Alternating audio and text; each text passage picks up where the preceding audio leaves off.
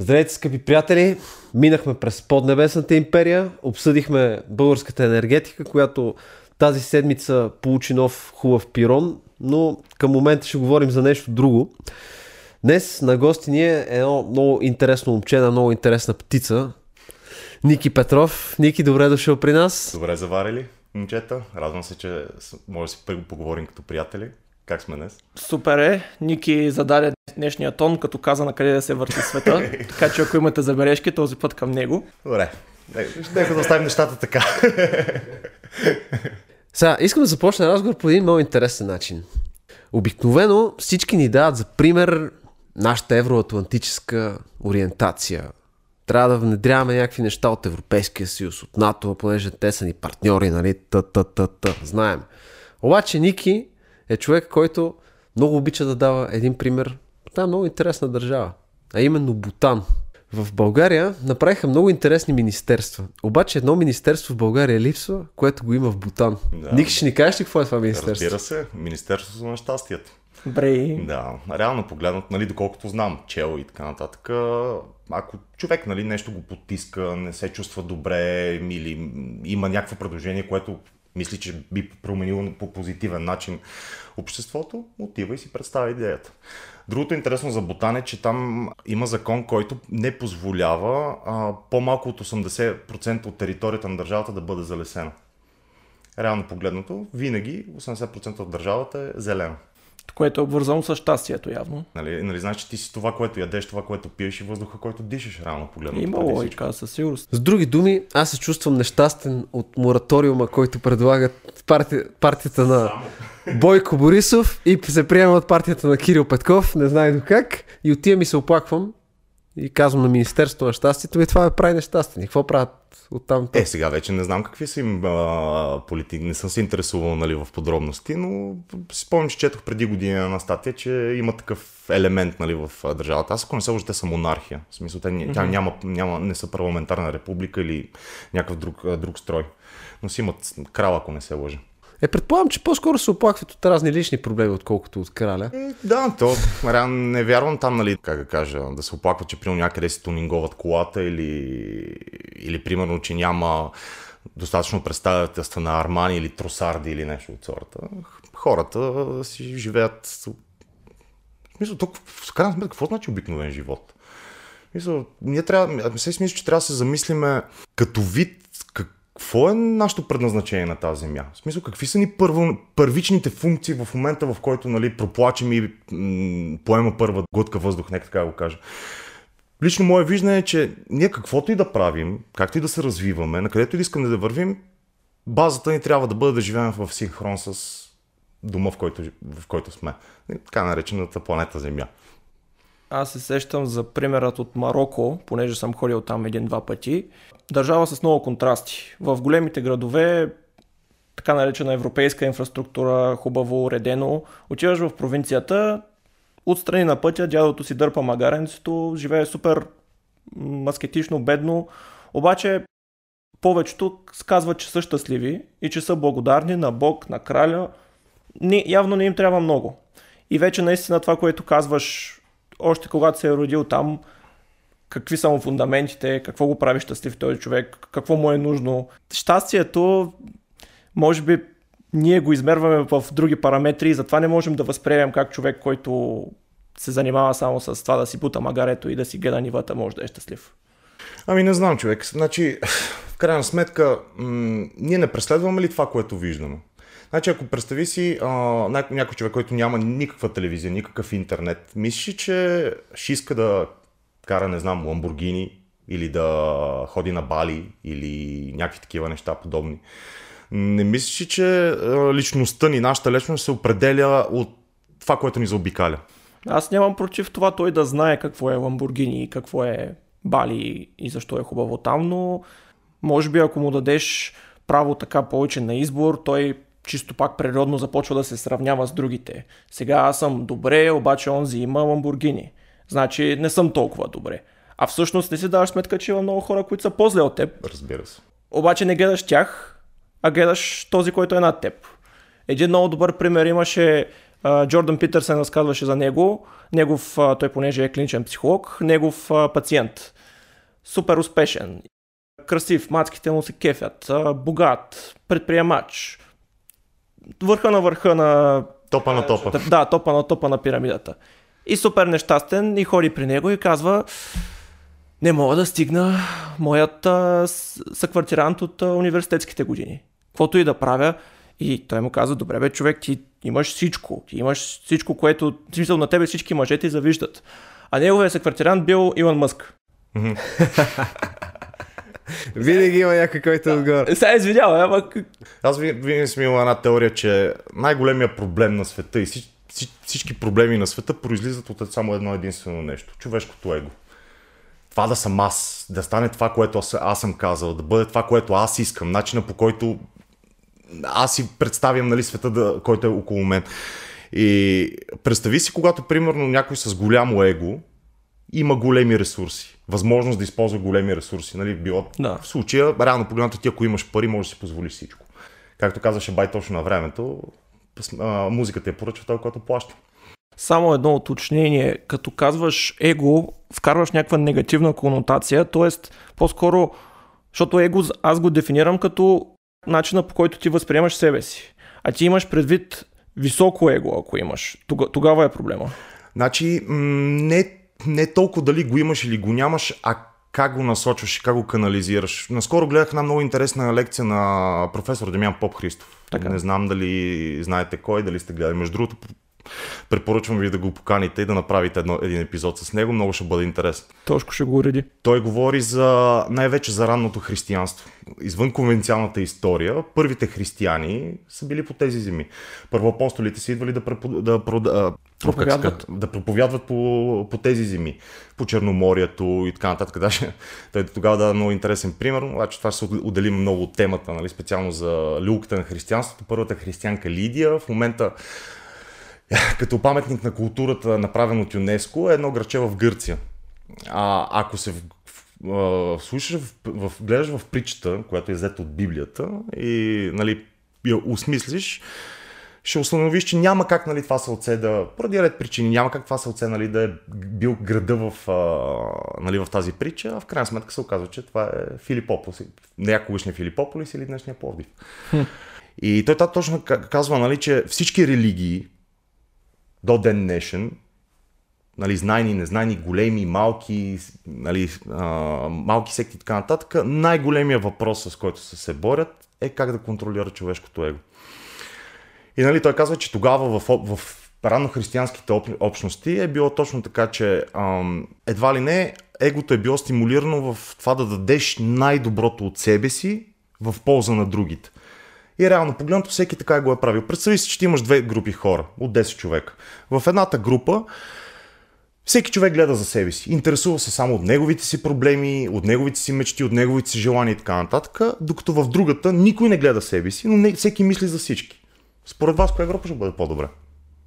Във всички случаи спасението на индивида минава през спасението на колектива. Това е безспорно.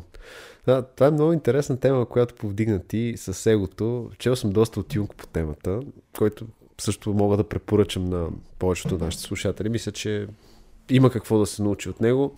Как се формира аз, в последствие по какъв начин се получава свръхаза, свръхегото и така нататък. Но ти каза нещо много интересно, което ме навява на друга твоя много интересна теория, за която искам да те разпитам. Добре. А именно става въпрос за твоето отношение към парите. Иска ми се да разкажеш тук една много интересна твоя теза. Ами, то, за мен това е един от другите най-големи проблеми в света. Защото в крайна сметка, съгласете се с мен, че всяко едно нещо, което правим, дори аз, дори аз, е в името на парите, в името на печалбата. Ти градиш, градиш, градиш кариера, нали, с едно само за да си по-добре, примерно, нали, да изкарваш, да изкарваш повече пари, да можеш да си позволиш повече материални неща и така нататък.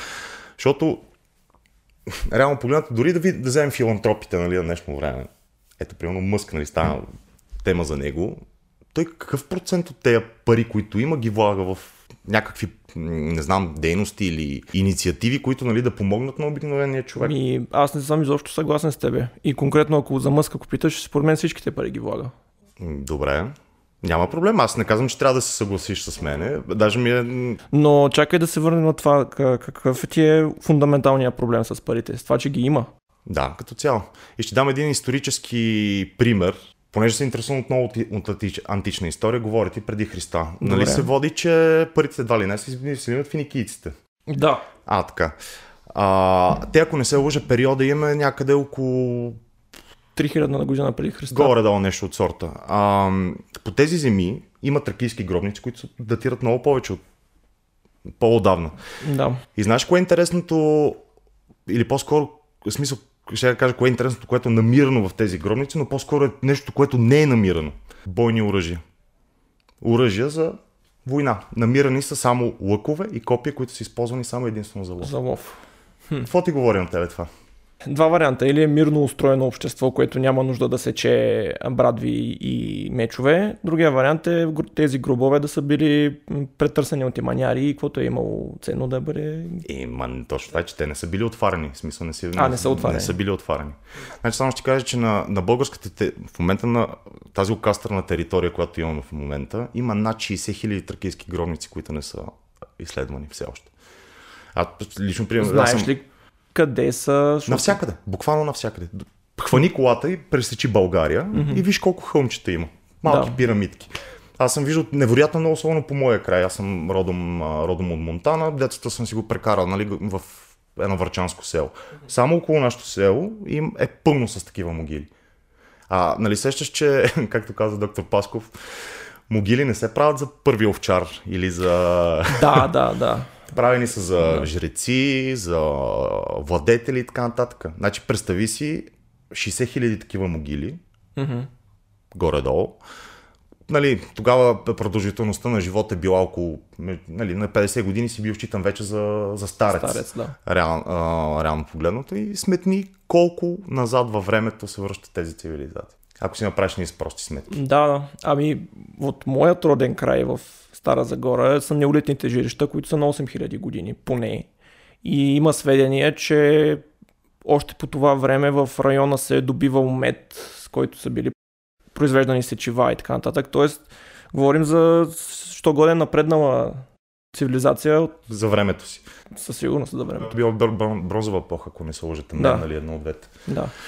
Еми, аз намирам много прилики от тогава и сега. В смисъл, нали, ако се върнем на темата за евро, евроатлантическите ценности, нали, начина на, на живот, това наши ценности ли са, според вас? Могат да бъдат. Сега трябва да дефинираш по-точно кое е предвид под евроатлантически ценности. Ами точно, смисъл като цяло устройство на капитализма, а, желанието нали, да как да кажа, да преследваш кариера, да преследваш материални блага и така нататък. Аз пак не мисля, че даваш точна дефиниция на това какво, какво е лошото за теб в парите, защото за мен парите са аморално средство. Могат да бъдат използвани от зли хора по зли начини, могат да бъдат използвани от добри хора по обективно добри начини. Нали знаеш, че аморално не е неутрална категория. Аморалното е обратното на морално. Не, то е че не се укачествява морално. Това имам предвид. Че... Да, да, разбрах точно за това исках да направим Нито е добро, нито е лошо. То е такова каквото е. И за мен е най-ценният ресурс, тук вече не знам дали ще ме поправите, е времето. Да, съгласен съм, напълно. И понеже е трудно да търгуваме с време, търгуваме с труд, с занаят, с акъл, с тока и с пари. За да можем да си купим един вид това време за да си извоюваме лична неприкосновеност и да имаме свободата да прекарваме времето както решим. Та парите сами по себе си, ако са самоцел просто да трупаш пари, съм съгласен, че а, им, има нещо сбъркано. Криво. Да, не има нещо сбъркано в това. Обаче ако парите са ти просто обменната единица, с която ти търгуваш, няма, аз не виждам нищо лошо. Даже напротив. Аз съм съгласен с теб и преди сме си говорили по тая тема. А, въпросът е, че кой може да даде гаранция, че нали, това е смисъл. Ма то това е хубавото, че няма гаранция, че нещата са в твои ръце. Ти избираш как да си харчиш парите. Ако аз разбирам правилно идеята на Ники, то е, че трябва да има разменна монета, но разменната монета не трябва да бъде структурирана по такъв начин. Какво мислиш по отношение на бартерните сделки? По-справедливи ли ти се струват? Ами, виж, това може да го при... приложиш само до някакво ниво. Mm-hmm. Защото, нали, примерно това може да го приложиш в, как да кажа, в провинцията, mm-hmm. където се занимават с земеделие, животноводство и така Кон за кокошка. Кон за кокошка, примерно, или турба картофи за турба жито. Да. Но в света на услугите, който, в който живеем, е почти невъзможно. Примерно, какво ще дадеш като бартер на едно, за да си платиш интернет? Примерно, нали? Или какво ще отидеш с една кокошка в, в Ялта и ще си платиш сметката или входа? Да. Съгласен съм. Има много варианти нали, как да се измислят. Аз съм съгласен да има пари. Mm-hmm. Не, не кажа. Въпросът е, че да се използват и да бъдат регулирани като хората, а не както е сега. То направо извиняй, но ние живеем в дивата джунго. Имах един разговор с един приятел, който има ресторант в провинцията. И той се оплаква, че не може да си намери, не може да си намери свестни работници. Аз викам, добре, според теб, какво се дължи това?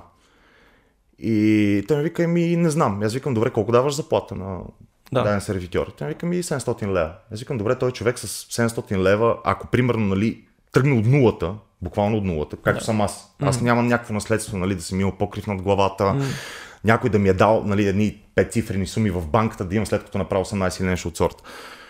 Как един човек ще се оправи с тия пари? В смисъл ще успее да си купи... Говорим за обикновен живот, защото ако трябва да дефинираме един обикновен живот, какво иска 75% примерно. Семейство, жилище, превозно средство. А, два, пъти, два пъти да отида в вакан... на вакансия някъде през годината. Общини, да. Нищо повече. Да. Об... Смисъл, не може ли те неща да се осигурят на обикновения човек? Да няма тази разлика. Аз съм давал и преди съм давал този пример. Кой ще ги осигури? Ами, направи, да се направи една регулация на цените. В смисъл, м- как може да ми определиш, примерно, че да, извад... да поправиш един кариес, примерно, нали, да, да. обикновен пример, струва едва ли не, защото с колко време се поправи един кариес? 30 минути. Добре. Горе-долу. И, да, и струва 100 лева. Примерно да кажем, че, чове, че за болекар, ако му е частен кабинета, нали, разходите са само 60%, 40% се прибира в джоба. Нали Добре, така? ама той е учил години, за да може да го оправя кареса за 30 минути. Обаче, той, обаче нали се, че той е човек 60 години, 60-65 ще се пенсионира, ще взима хубава пенсия, ще, ще бъде в пожелава му в добро и крепко здраве.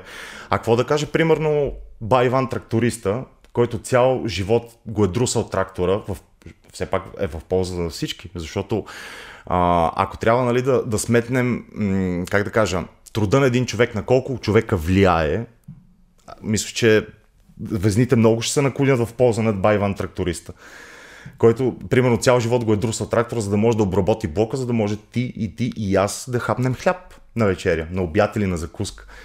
Не мислиш, че така. Аз съм съгласен, че, примерно, а, професиите, които, изиск, които изискват някаква специална физическа или академическа подготовка, трябва да бъдат по-платени. Но не е да такава разликата. Давам ти пример. В, а, примерно в Италия, аз съм работил като водопроводчик там. Само преди няма и 15 години, един водопроводчик е взимал между 6 и 10 хиляди евро заплата на месец. Което на тези пари тогава той може да си позволи всичко, от което той има нужда. Това е впреди толкова ли трудно да го направим и тук? Добре, как предлагаш ти да се заличи разликата между високо квалифицираният и добре платен труд и не толкова добре платеният? Ами, разлика в данъците, примерно. О, тук много ме изгуби. Как ще заставиш човекът, който е с уменията, които биват в момента много търсени на пазара, как ще го заставиш да плаща високи данъци? ето виждаш и как, как, как само отговори на предишния въпрос, който ти казах, че каквото и да правиш, го правиш в името на парите. Ама... Смисъл ти, извинявай. Той, той го прави в името на собственото си време. Е, е, добре, това ти казвам, че... Добре, нека да го, нека, нека да го погледнем от тази гледна точка. Лекаря като професия за тебе какво е? Професия ли е само? Не само професия, е призвание, но е трябва да бъде високо ценено. И затова добрите Съгласен лекари съм. изкарват много пари, защото всички хора ходят при тях. А преди знаеш с какво са били наградя... награждавани лечителите или тези, които примерно са занимавали, нека да кажа, с предприемачество в някога, когато не е имало пари? С благодарности. Няма нищо по-ценно от това да видиш благодарността в погледа на някой, на който си му направил добро. Значи аз със сигурност изпитвам удовлетворение, когато някой ми каже на мене, че съм си свършил добре работата. Мен това ми е много готино.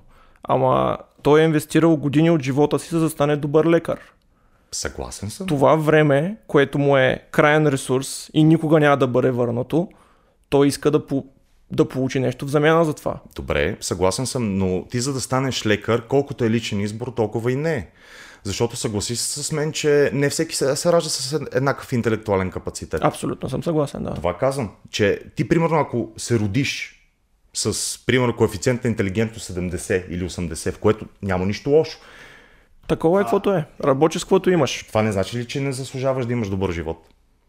Заслужаваш, разбира се, за това, освен а, интелигентността, в обществото се възнагр- възнаграждава и упорития труд. Добре, съгласен съм. Знаеш колко взима един тракторист, който се бъхта по 12 часа в жегата, диха, диша прахта, след до примерно на 40-45 часа с артрит, с а, различни, примерно, а, а, белодробни проблеми от самата, самата прах. И няма да живее толкова дълго, колкото човек, нали, който пак казвам, съгласен съм, че интелектуалният труд трябва да е по-ценен, но не чак толкова повече. Защото това се питам да ти кажа, че докато, примерно, а, то, а, лекаря може да се пенсионира рано, няма да има тези физически проблеми, може да се наслаждава на внуци, на правнуци, ако щеш. Обикновеният човек, който върши тази тежка физическа работа, не може да го направи. Разбираш ли? Да, но за мен е по-важно е неприкосновеността на индивида да бъде съхранена. Аз лично съм на мнение, че трябва пазара да реши кой колко заслужава, защото аз, примерно, на добрия заболекар, който ще, за половин час ще ми оправи кареса, аз съм много съгласен да му дам много пари, защото едно време по неолитното, неолитните жилища хората като ги заболи зъб и умират. Не е вярно. Само ще кажа, че по времето, на- по времето на траките има много, а, много намирани а, скелети с протези. Даже, даже имаше, и Добре, де, даже имаше трепанация и череп, черепна операция, къде, при което човек след това е оцелял. Извинявай, говоря за по-праисторически времена, където вече на 25 си старец. М. Там, като те заболи зъб и умираш. Да. Несъвременната медицина е направила чудеса в това да, ни, да си утроим или учетворим. Съгласен съм. Добре, ако не е имало, нека да го кажа, ако нека да ти кажа така, ако не е имало който достави храната на тези хора, ако не е имало хора, а, примерно, нали, а, хора, които да ги пазят, които да им осигурят възможността да се развиват по този начин, ще ли да има този напредък в медицината? Ми, най-вероятно не, защото трябва да си, тогава ще си приокупиран с по-първичните. Това което, това, което се опитвам да ти кажа, че а, съгласен съм, че някой е по-ценен от друг. Но разликата не трябва, просто не трябва да бъде такава. Има един друг елемент. Това е въпрос и към двамата. И двамата сте завършили висше образование, и двамата работите, смея да кажа, престижни работи. Говоря за това, което правите. Да. Въобще не слагам това какво изкарвате, не ме интересува. Mm-hmm. Въпросът е какво правите. Кажете ми честно, честно, с ръка на сърцето, колко хора сте виждали в, в аулата в университета или на работното си място, които са си задавали въпрос какво по дяволите тези хора правят тук? Да, това е много интересен въпрос. Като цяло, вие отворихте една много фундаментална тема. Аз ви слушах много внимателно тезите. Ние с Тео преди време имахме един епизод, който касаеше здравната система и по-точно трябва ли да има търговски принцип в нея. Обсъждал съм с много хора темата, включително и лекари. Така, за мен здравеопазването, както и някои други сектори, са елементи на националната сигурност и трябва да с тях да се борави много внимателно. В интерес на истината, ние с го имаме това фундаментално различие. Аз не смятам, че пазара трябва да определя всичко. За мен лично това е тезата на така 90-те години, може би, която обаче в доста отношения смятам, че претърпя грандиозен провал.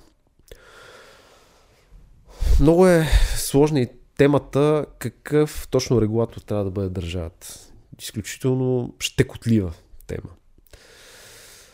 Много често, когато съм се срещал с някакви преподаватели в университета, съм се замислил точно за тези неща, за които си говорим. И вчера си говорих с един енергиен експерт, който и тук ни беше на гости. Той каза нещо много интересно, което ме накара също да се замисля. Как един преподавател в университета идва, да речем, някакъв негов студент, който работи по, в някаква атомна електроцентрала, да речем, и взима 4-5 пъти повече пари от него. Чисто от гледна точка на човешките отношения, как се отразява това нещо. И тук съм съгласен с Ники, че не може да бъдат чак толкова грандиозни разликите и то тук говорим в случая, да речем, преподавателската дейност, тя също е обвързана с изключително много учене. Изключително много човеко часове, които са вложени в това нещо. И в един момент ти казваш, пазара решава. Тогава пазара казва, в твоята работа има много пари, защото примерно ти се занимаваш с някакви финанси, с нещо друго. Mm-hmm а твоята е преподавателска. Ти не изкарваш пари по този директния начин. От друга страна обаче, без преподавателите, без да има кой да ги научи, по какъв начин ще се формира економика? Кой ще научи тези специалисти? Независимо дали става въпрос за ядрени специалисти, независимо дали става въпрос за економисти, за какъвто и да било тип специалисти. Ето да речем в моята професия, да кажем, се хващат няколко момченца, момиченца в университетите и някой преподавател започва да ги учи на журналистика. Ако, да речем, неговия принос не е какъвто трябва да бъде, ако той не си свърши работа, той каже, аз получавам еди какви си пари, това, това е недостойно, несправедливо, аз няма да влагам всичко от себе си. Какво правиме? Формираме едно общество, в което журналистиката вместо коректив на властта се превръща в обслужващ персонал. Нещо, което виждаме, че се Какво случва сега? в момента. От друга страна, ако парите са водещи, се случва следното. В нова телевизия и BTV на първо място са рекламите. На първо място са рекламните договори, на първо място са политическите договори, на последно място е обществения интерес. Давам пример от моите професия, защото mm-hmm. все пак от това разбирам. И затова съм съгласен, че действително не може печалбата да е първото нещо, което да бъде водещата сила в едно общество. Защото ако печалбата е това нещо, което е нашата пътеводна светлина и вярваме, че пазара сам по себе си може да е регулатор на всички процеси, виждаме в крайна сметка какъв е крайният резултат в обществото. А ако здравната система е на първо място с цел печалба а не наистина да излекуваш дадени пациенти. Аз мога да дам много зловещи примери в това отношение. Човек, който има нужда от спешна операция, лекаря му казва, няма да те оперирам, ако не ми дадеш еди колко си пари. Това е... Би ли го нарекал, извиня, че те прекъсвам, лекар този човек? Мислиш, че заслужава да се казва лекар? Той не е лекар на практика и това наистина, когато става въпрос за човешкото здраве, когато става въпрос за човешкия живот, не може това да бъде наистина на първо място някой да спечели някакви пари, за да си осигури някакъв по-добър живот. Просто това поставя под въпрос цялостния смисъл на обществото като такова. По-скоро това, което визирате вие, не е проблема с търсенето на печалба, а проблема с липсата на морален кодекс или на етика. Защото, пак казвам, за мен е по-фундаменталният проблем, който трябва да се реши е неприкосновеността на този лекар да избира какво да прави с времето си. Той ако е съвестен, той няма да върне човека кой, по този начин, който ти описваш. Ако не е съвестен? А това, което можеш, ли, можеш ли на несъвестен човек ти да му набиеш съвест за главата? Да кажем, че има системи, в които да се формират съвестни хора. По този начин ти създаваш предпоставки хора, които не са съвестни, да работят в една система, която изисква само съвестни хора. Защото рисковете иначе са твърде големи. Да, но аз мисля, че упражняването на по-тежък държавен контрол точно води до създаване на несъвестни хора. Които... Не съм съгласен. Ами ако съдим по, да кажем, системите на здравеопазването сега тук в а, обругавания бивш режим, в интерес на истината имам, има данни, че в много отношения е било по-добре, поне по отношение на здравеопазването. Не знам кой даде един много интересен пример, ай, доктор Пасков беше. А, какво е една, коя болница е успешна болница? Знаеш? Тази няма пациенти. Браво. Да, защото си ги лекуват добре и не се задържат. Ето, Също, като казваш, ето Министерство на щастието, болница, защо е болница, защо не е лечебница? Това съм съгласен също. Трябва да лекуваш хора, не да ги държиш болни. Да, това е хубаво между другото. Между другото, много интересно, да, ево, за това, което каза. Конотацията на думата има значение в случая, но за да се изгради общество, което да функционира правилно и адекватно, трябва на правилните и адекватни хора да им дадеш свобода и неприкосновеност. Ако те не са съвестни, имаш проблеми. Обаче опита за решаването на тия проблеми по много групи неморален начин не води до нищо хубаво. Напълно съм съгласен. Затова аз в принцип си има една теория. Нека да кажем, че хората, които сме в момента живи на тази земя, до известна степен сме обречени. В смисъл, ние сме нали, обречени, не казвам, нали, че ще умрем до една-две години нещо втората. Друго, друго имам в предвид, че нашия мироглед малко или много вече е създаден. И както по способността да се учат чужди езици, знаеш, чужди езици се, се, се учат най-лесно като дете. Да. Същото и с мирогледа. Ти го изграждаш нали, до някаква определена възраст и след това е много по-трудно да го промениш. Аз затова винаги съм казал, че ние трябва да започнем, ако искаме наистина да променим нещо, ние първо трябва да осъзнаем, че всяко едно наше действие не рефлектира във времето сега, утре или други ден, след седмица и след година. Напротив, нашите действия имат отзвук много по-напред. Абсолютно съм съгласен. И за това ние трябва да почнем от децата. Нека да дам един друг пример с една друга азиатска държава. Аз сме си говорили с теб е, това точно. Знаеш как са устроени детските градини в Япония? Значи в тези детски градини децата почват да, да ходят, так, не, ще, ще излъжа дали от 2 или от 3 години, но горе-долу е колкото нашата възраст. В смисъл, нали, децата в, които, в България, които тръгват на детска градина. Mm-hmm. Там първо да, те имат детство, нали, има някакви игри и така нататък, но не е основното. Основното е да обичат ближните си, обучават ги на, как да кажа, на обич към обществото, уважение нали, към по-големите. И другото най-интересното нещо, което е, че там единствено обслужваш персонал са възпитателите и готвачите. Децата сами си чистят стаите, сами си оправят леглото, сами си мият съдовете, сами си сервират, сами си отсервират, сами, примерно, нали, ако има нещо в градинката, нещо да се откъсне или нещо от сорта, нали, предполагам, че има много хора, които ще ме нападат, ама то е много маничко. Какво значи много маничко? Аз на 4 години съм ходил с майка ми и съм ми помагал в градината. Вадил съм картофи и така нататък. Това имам предвид, че а, с извинение, сега ние с а, стремежа си да да дадем едно прекрасно детство на децата, ние ги лишаваме от невероятно много умения. И това ти го казвам като скорощен баща. Защото мирогледа се променя много. Много. Значи, станах един човек преди жена ми да роди. В момента, в който беше в родилното си, легнах и когато се събудих и ми казаха, че вече имам син, бях коренно различен човек. И това няма как да го разбереш, докато не ти се случи. Добре, на какво се дължи според тебе това, че в Япония така са добре устроени, на, на семейно ценности добри, на фундаменти. Ами разбира се, изграждането на един човек започва още от най-ранна възраст. Да. Още когато, даже дори не две години, още когато прогледне и прочуе, той става като гъба за информация. Ще дам пример с моя син.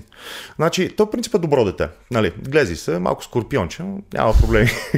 когато беше много, по, много по-малък, и единственото, единственото, единствен момент, в който ревеше, но ти казвам реве, 10 входен блок, го чуваше целият блок.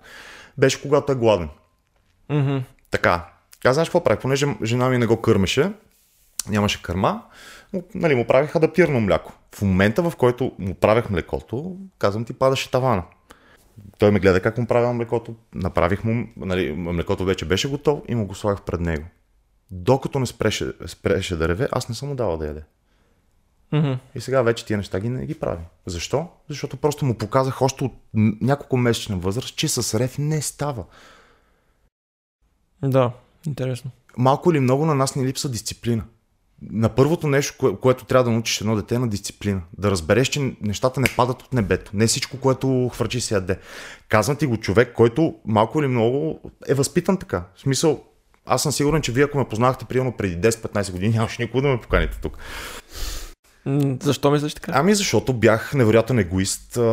преследвах точно тези неща, които сега в момента нали, казвам, че не да не ги ненавиждам, но просто не ги разбирам. И сега, примерно, ако погледна себе си преди, преди, преди години и ако имам възможност да, нали, да пусна машината времето и да се, да се върна назад, mm-hmm. толкова шамари да съм си ударил, че просто не е. Това май въжи за всеки човек, който се развива. Но сега тук има една много интересна тема, която ти отвори за детското възпитание. Аз съм съгласен, че това е изключително важно. Изключително. Но дали това е най-добрият модел? Казваш дисциплина.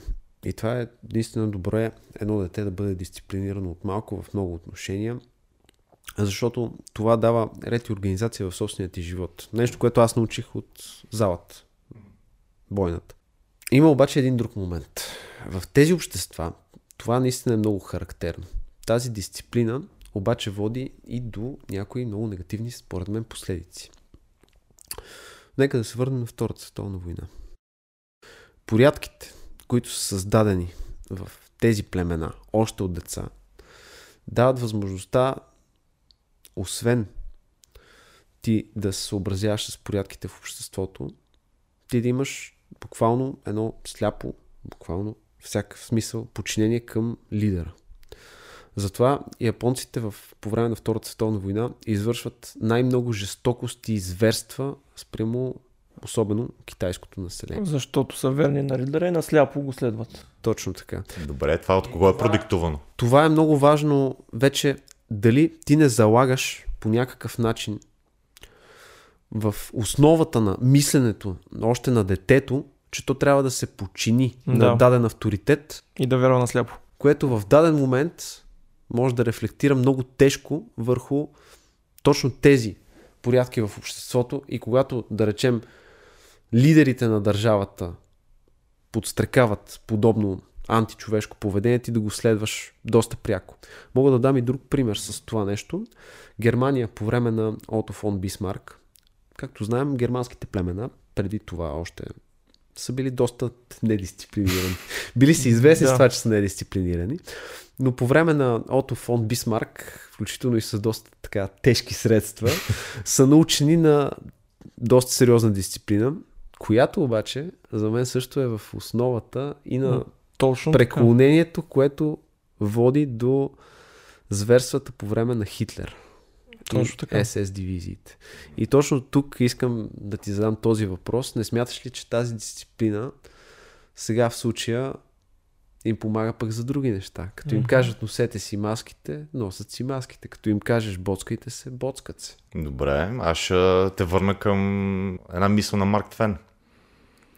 Ти как можеш да разбереш едно нещо, че е истина, ако първо не се усъмниш в него? Така е. Mm-hmm, добре. Значи дисциплината и подчинението са две съвсем различни неща.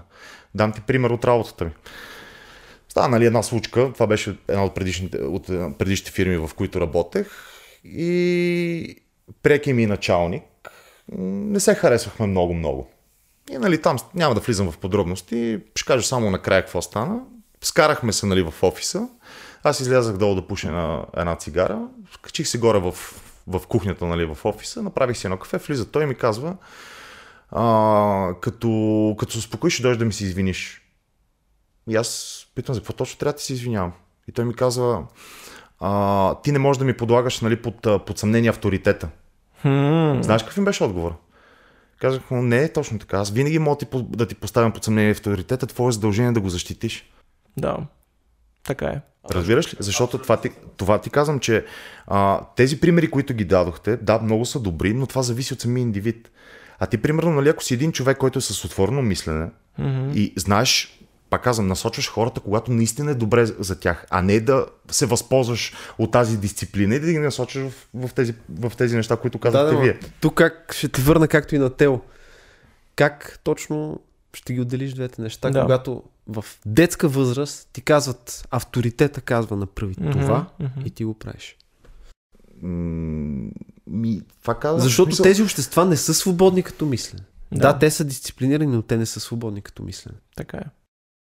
Ми, добре, аз съм съгласен нали, да сме свободни, стига да не се превръщаме свободата в свободия. А за да, за да стане това, трябва да има някакви правила. Затова моята теза е, че всяко нещо трябва да бъде пригодено спрямо местната, социална, историческа и всякаква друга матрица. Защото българите, примерно, сме по-различни от японците. И ние не можем да бъдем японци. По-различни сме от американците и не можем да бъдем американци. Въпреки, че има доста, доста текстови и смисъл интервюта на нали, японци, които са ни благодарни на нас. Още от много, много отдавна. Много, много неща сме, сме им дали. Нали, сега няма да влизам в подробности, но който се интересува може да, може да потърси. Сами, Тошко, какво да ти кажа? Много е, много е сложно и много относително. И другото, което е за тази матрица, която нали, ти говориш, помниш какво беше казал Тръмп? Разликата между демокрация и тирания е точно на едно поколение разстояние. Така е. И сега го виждаме много ясно как се получава пред очите ни. Утре, хоп-хоп, айде. Да, бе, аз това казвам. В Смисъл, а, реално погледнато, ние ако възпитаваме децата си в любов, най-вече в любов, и, и ги канализираме, другото, което пропуснах да кажа нали, за детските градини в Япония, че там ам, възпитатели ги, ги наблюдават много. Ма, изключително много. Имам в предвид, че ако примерно едно дете е артистично, нали, прави се на маймуна, Да, е, да. подпейва си някакви такива неща, го насочват към професии, които нали, изискват тези качества. Ако е- едно дете е агресивно, защото всеки един от нас има някаква, някакъв процент вътрешна агресия в себе си. Независимо дали е виждал такива неща през живота си дали не е. Някои предпочитат нали, да решават проблемите си с диалог, другите с юмруци. Лошо няма. Насочи го това дете към, примерно, бойни изкуства, към, примерно, нали, а, как да кажа, някакъв път, който в бъдещето ще го насочи, примерно, нали, в а, органите на реда или военни или нещо от сорта. Както каза, нали, професор Дамян Поп Христов, ми ако видиш едно дете, нали, че е много, много добре да, да пее, не може да, и не може да смята, ми не го мъчи да смята. Карай го да пее. И обратното, ако едно дете смята, а, а грачи като гарга, не го карай да пее. Това винаги е сложна тема, защото пък после детето, чак като порасне, тогава като почне да му се формира вече съзнанието а, на по-късен етап от живота, тогава ще, ще си каже, е, ма те нашите цял живот са ме карали само да смятам или само да пея. Пък на мен всъщност не ми се занимава с това. И е едно тънък момента там. Ми не знам, аз мога да, мога да съдя Да не пресолиш манджата в... Мога да съдя по себе си. В смисъл, примерно, единственото нещо, за което бих обвинил моите родители, е, че не са ме слушали в това, което съм ми казал като дете. Значи аз, ако някой дойде да ме пита и ме каже, ти какъв си, нали седно, аз ще кажа една вратар. Футболен вратар. Това ми е първото нещо, което ми идва от, говоря ти, от Да. те, такова те дете, до Да. ден днешен. Заедно сме играли в футбол. Mm-hmm. Въпросът е, че нито нито са ме записвали на тренировки някъде. Винаги аз съм поемал сам инициативата. И то, беше, и то започнах аз много късно нали, да, да се занимавам с това, което вече беше късно нали, да имам някаква, някаква по-кариерно. Добре, съжаляваш ли? Ми малко да. Малко да. Ето сега вашите, как те опит, опитвали се да те, да те възпита в дисциплина, в някакви ценности или... Не. Не е смисъл. При мен е нали, малко по-така такава ситуация, защото не съм израснал в някакво стабилно семейство. В смисъл, нали, реално погледнато, аз се грижа само за себе си от 8 годишен. Малко или много. Защото... А, Аз сега няма да влизам Да, добре, в подробности, но добре. практически майка ми се налагаше да работи от тогава, когато баща ми нали, не се грижеше за нас. А, майка ми работеше по 20 часа на денонощието. И може да смяташ, а живех, живеехме заедно с нея, може да смяташ аз в тия 20 часа, аз колко често съм я виждал. Виж, и това, това е също примерно личен избор. Защото аз като съм, нали, съм разказал за минало и така нататък, много хора са ми казали, добре, как не си станал психопат, нали? Или нещо подобно. Виж, това е бил мой избор. Аз не съм имал примери как да се държа, имал съм примери как да не се държа. Тъй, че ти от една, всяка една ситуация може да извадиш както негативи, така и позитиви. И ти решаваш какво да го приемаш, за- какво да приемеш за себе си. Напълно съм съгласен. Ти каза нещо много хубаво, което на мен много ми хареса. Децата да се слушат какво казват. Още от малки децата проявяват някакъв вид съзнание. И според мен точно на съзнателна основа трябва да се формира едно общество. Разбира се. И когато ме питаха сега, насред тая пандемия, какво, какво предлагаш ти, какво трябва да направи държавата? Аз казах, устройството на държавата за мен е сбъркано. Защото, действително, когато се предприемат разни толкова резки стъпки в такова ограничаване на човешки свободи, то тогава ти трябва да можеш да разчиташ на съзнанието на гражданите така, че да се стигне до някакви консенсусни решения. Хората сами да могат да преценят. Но това означава съвсем друг тип развито общество, в което действително да се разчита на човешкото съзнание, а не някаква сила отгоре, по методите на Чомски за манипулацията, да се държи с теб като с дете, да се опитва по всякакъв начин да примитивизира разговора, да, да хвърля клишета и след това една огромна част от обществото да се подчинява на волята на една малка част от обществото. Както е сега в момента. Както е сега в момента. Ето, примерно, нали, нека да ви си представим обществото като една пирамида. За една стабилна пирамида, нали, най-дълният слой е, както казвам, обикновените професии. Такива, които не изискват академична или физическа подготовка. Да почнем. Нали, шофьор, да, верно, трябва да изкараш нали, шофьорски курсове, но примерно да, се, да станеш сервитьор ти трябва точно две седмици. Горе-долу. Месец, нали, да се научиш. Същото и за продавач, консултант, каквото си, което няма нищо лошо в тези професии. Напротив, проблема е, проблема е сега, че няма професионалисти в тази зона. Ти колко пъти си ходил, примерно, в магазина, а, напазарувал си си, минал си пред на касата, срещнеш продавачката и пожелаваш добър ден, тя те гледа само си от, хапа от баничката. Не е ли така? Често се случва. А, така. Добре, запи... замислял си защо се случва така? Предполагам, от нейна гледна точка, поредица от грешно взети решения я водят до момент в живота и в който тя не е щастлива и няма как да си харесва работата и е принудена пред определени обстоятелства да бъде там. И ми, добре, мислиш, че тази жена, ако получаваше някаква достойна, защото има един друг, друг елемент, поне според мен, е много по-трудно да правиш различни неща, много по-лесно да правиш различни неща всеки ден, отколкото да правиш едно, едно и също нещо всеки Съгласен ден. съм, да. Така е. А, реално погледнато на, на, на тази жена, каква е работата? Пил? Да, като робот. А, така. Добре, не мислиш, че този човек не заслужава някаква адекватна компенсация за времето, което, което дава и за професионализма, който показва. Защото професионализма какво, в какво се изразява? Идваш ти, поздравяваш, тя те поздравява и се усмихва. В смисъл, разменяте, как да кажа, позитивни емоции двамата. Защото за мен, за мен всичко около нас е енергия. Ние в това, което в момента нали, около нас не е, не, е, не е само въздух. Ами тогава възнаграждаваш тези, които си вършат работата добре. Аз им оставям бакшиши на усмихнатите и така нататък. Примерно вчера в нас дойде един техник нали, на, на едно да ми смени оптиката, фибрата, защото сина ми е беше сдърпал и е скъса. Значи той е човек, той е човек като влезе, в смисъл първо беше невероятно позитивен. Второ, разказваше ми нали, за технологиите сега, как са, нали, как работи, работи самия интернет, какви рутери се слагат. Дори с, нали, аз съм се занимавал малко, малко или много с нетворкинг, но много отдавна, още на PLP протоколите и така нататък. Mm-hmm. И ни, повечето от неща да не ги разбрах, но ме ме впечатли страстта, с която говори. Mm-hmm. Тоест, знаеш, че този човек ще си върши съвестно работа. Точно така. Да. Добре, аз това, това ми е идеята. Толкова ли е трудно да се насърчават хората и да се насочват да правят това, което им харесва? Защото, нали знаеш, има една приказка, ако работиш това, което ти харесва, не работиш нито един ден. Абсолютно съм съгласен и моят личен пример е такъв. Аз съм си много щастлив от работата. Обаче, а, на въпроса ти толкова ли е трудно, да, по начина по който го поставяш е, по-скоро ти трябва да му дадеш поле за изява на човека той да открие това, което му харесва. Обаче ти да го насочиш точно към това, което на него ще му харесва, е много пипкаво. Точно към това, а към, а, как да кажа, едно дърво с разклонения към нещо, което, нали, с едно... Примерно, а... ти ако си бърз, нека, имаш, да. имаш физически данни, физически здрав си, бърз, какво можеш да правиш? Атлетика, спорт, всеки един спорт. И, а, другото, което е при някаква работа, която извършва тежка, тежка, тежка физическа а, дейност.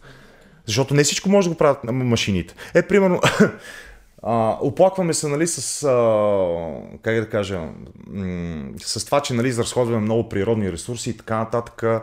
Нали, говориме за въглеродните горива, замърсявания, но никой, никой не се замисля, че има един ресурс, който няма как да го изразходиш. И винаги можеш да го възобновиш. Аз му казвам биоджал. А. Човешка, човешката енергия. Да, да. Разбираш ли? Може да я възстановиш на другия ден, само с вечеря. Нека да вземем замеделието. Всичките комбайни, машини, трактори и така нататък, нали, за масово обработване на земята, защо са измислени? Ти същия резултат не може ли да го постигнеш с много хора, които да са на полето? Примерно да копаят. Така е по-ефективно. За кой? И за производителя. И а защо го прави той това? Ми за да си улесни живота. С а, Сашо от консервите сме си говорили за това, защото той mm-hmm. има едно негово начинание Може да се прави земеделието или само с много хора, които с общи усилия си кооперират, стават, или става с една голяма инвестиция в машини, в оборудване и с няколко програмиста, така да се каже, които ти пишат софтуера и оттам нататък почва самичко да действа и поддържаш само машините. И ако имаш капитала да направиш инвестицията, естествено, че е по-добре това да правиш. Защото хората тогава ще имат един вид свободата да не се занимават с това нещо, а да правят нещо, което им е по-интересно, да пишат музика, да Ма, Добре, окей, аз ще задам, аз ще, ще го поставя въпрос така. А пък защо па да не се занимават с това? Ако искат, нека да се занимават. Супер, ти кажа, че... Никой не ги спира. Реално погледнато ти така а, създаваш огромно поле за работна ръка, която не е толкова интелектуално не подготвена, ми по-скоро родена, в което няма пак нищо лошо. Няма. И замисли се реално. Примерно, а, ако ние сега имахме огромно население по провинцията, население, което се работи физически труд, защото знаеш, че най-добрият фитнес е труда, нали така? Да. Добре. Който хра... яде чиста храна, който диша чист въздух, който пие незамърсена вода. Представи си, че сега България влезе в един военен конфликт. Днеска. Или утре, или други ден, или друга седмица. Айде, айде да минат празниците. Айде да минат празниците и тогава. След нова година. Ами с, с тая 30 хилядна армия и с тая слаба техника дърво ще ядем. Ето. Добре, ти какво, това, ето задавам ти този въпрос. В момента кой според теб ще отиде да се бие за нас? Ми, теоретично трябва да са нашите съюзници от НАТО, защото сме подписали договор с тях. Добре. Теоретично. Добре. Идеята ми е такава, че а, на тебе в, в, в, в, такава ситуация тебе ти трябва здраво, здраво а, физическо население. Да. Ти имаш ли го сега? В смисъл, извиняй, но, но в днешно време а, фи, здравата, здравата физика се изразява с това, нали, да се напомпаш като батка, да си напи, набиеш а, стероидите и това нали, е физически здрав човек. Питай Киро Брейка дали е така. Тук ще се включа, между другото, с... А, а, много беше интересно последния епизод на не, предпоследния, защото той качи нов на Цанов, който разговаря с лидера на Възраждане Костадин Костадинов. Там Костадин каза, че е напълно възможно хората да се върнат по селата. При което Цанов реагира, как? Няма как да се случи това. Интересна част, после водих разговор с моите колеги на същата тема. И те казаха също, една голяма част от тях, това няма как да стане. Аз пък съм на мнението, Костадин. Смятам, че има как. Ма разбира се, човек. Смисъл... И тук искам да дам един личен пример. Аз самия съм израснал в София. Имах нещастието да нямам село като малък. Затова пък на по-късна възраст си направихме къща на село. За мен е изключително удоволствие да се занимавам с тази работа. И ако аз имам възможността, съвсем честно го казвам, то за една част от деня си бих, бих се занимавал с журналистика, обучение на студенти и така нататък. Но ако имам възможност, поне няколко часа от деня си, бих отделил за това да копая, да режа, да отглеждам, да, съдиш, да, да храниш, съдя, да храня, да, поиш. да отглеждам зеленчуци, плодове и така нататък. Това ми доставя удоволствие и ако аз не се чувствам като един плъх, затворен в офис, който трябва 8 часа да стои да реди новини, аз бих се чувствал много по-щастлив. А какво те спира в момента? До, доста повече свобода. Ами, спират ме няколко неща. Първо ме спира това, че нямам в момента възможността да го осъществя, защото ако аз не работя по толкова часове, аз не бих могъл да изкарвам необходимия доход. Mm-hmm. И, си като, и си като малко хамстър в едно колело, което се върти. Точно така. Второ, хубаво би било, ако селата са живи. И както се казва, аз не съм сам на село и да няма с кой да си каже една приказка цял ден, а там има други живи хора, които искат да правят също като мен. Аз вярвам, че има достатъчно хора, които искат да правят също като мен. Без да избягат от интелектуалния труд, то поне една част от деня си те се занимават и с физически труд. Защото мен наистина ми е крайно неприятно в края на деня да ме боли кръст, гръб, абсолютно всичко за това, че аз цял ден съм задължен да стоя на бюро. Аз не се чувствам щастлив от това. И вярвам, че има достатъчно хора, които мислят като мен и в даден момент ще направим тази промяна. Ами така е, просто трябва да се тръгне от някъде. А, между другото има много хора, които са, особено нали, в IT сектора, в който съм и аз. Мен това, това ми е целта. Аз се боря с всички сили да мога да се прибера в моя роден край, да си направя една къща, една градина и да ходя събота неделя за риба. Аз друго нищо не искам, разбираш? Нищо. Да. И аз съм сигурен, че повечето хора са така. Повечето хора искат един спокоен живот. Да, но явно повечето чувстват, че са, както казахте вие, хамстери в колелото. И... Ма защото няма друг избор. Аз това се опитвам да ти кажа. Е, Костадин го даде, го даде като пример, точно за това, че а, в речта си а, откриването на парламент, че просто хората са принудени да дойдат тук. И, ти, ако, и ти ако теглиш чертата, в крайна сметка те имат същия стандарт на живот тук, който биха, голи, а, биха били имали в а, провинцията, примерно. И в какво, какво лошо има в това? Аз си спомням като дете на село, не е кой знае колко голямо, беше голямото село, ма като се събирахме на поляната, събираха 4 футболни отбора. От деца. Сега един отбор по шах не може да, не може да събереш там. Да, така е. Да. Адски тъжно. е. И това казвам. И другото, което е, а, нали, като започне това огромното самочувствие, нали, аз съм учил еди къде си, живял съм в това. Ти, добре, ти откъде не знаеш човек, а, примерно с голям коефициент на интелигентност, откъде е дошъл, къде може да се роди и така нататък. Ти ако имаш същото ниво на образование в цяла България, примерно, ти знаеш колко много по-умове ще изкараш, отколкото сега. Това исках да ти кажа, точно при тези технологии, които имаме в днешния момент, в днешно време, какво ти пречи да вършиш твоята работа? И аз това примерно? ще да кажа, че благодарение на съвременните технологии ти можеш да си позволиш да работиш дистанционно, че даже и с целия свят, ако про- професията ти го позволява. Точно. Обаче ние трябва да спрем да използваме технологиите пак за изкарване на пари. Защото и, и това. Защо? Защо? Защо? Погледни телефоните, примерно смартфоните. Колко често излизат нови модели телефони? Веднъж на няколко месеца май. Каква е разликата в тях? Ами, дребни подобрения са. Не, аз съм против, Газарщината. против това овче, този овче наплив към всеки нов телефон, че трябва да се купи, пък даже да не говоря за хората, които теглят кредит за това. Това за мен е на репо, ама за, за мен като е на репо просто не го правя. Не, не ги... Да, ама за тебе е налепо, защото си осъзнат. А знаеш колко много хора не са осъзнати и просто, и просто като и просто е синдрома на овцата. Едната върви, другата при- след нея. Добре. Не, еми, това Какво правим по въпроса тогава? Ами спираш с, тая, с това безумие. Правиш продуктите не за да изкарват пари, а за да, за да стоят, за да, за да бъдат трайни, за да бъдат качествени. Мислиш, че не може да се направи един телефон, който да работи с даден софтуер, примерно 5 години или 10 и дори да го изпуснеш в втория етаж да, не оце, да оцелее. М, сигурно ще е по-скъпно може. Да, ма това ти казвам. Ти не го правиш в името на печалбата, ти го правиш за да бъде направено. И за да служи. Е, пак гледах една, една такава лекция, нали, малко по нали, от религиозна духовна гледна точка. И човека каза, не си спомня името на професора, той каза, че няма значение инструментите, които използваме. Има значение как ги използваме. Точно този аргумент използвах аз, когато ти казах, че няма нищо лошо в това да, за, за парите. Съгласен съм. Пак казвам, и преди сме си говорили, Да. даже а, с, с този ще, с тебе помниш, че си говорихме, нали, как да, примерно, нали, да направиш устройство с пари и без пари.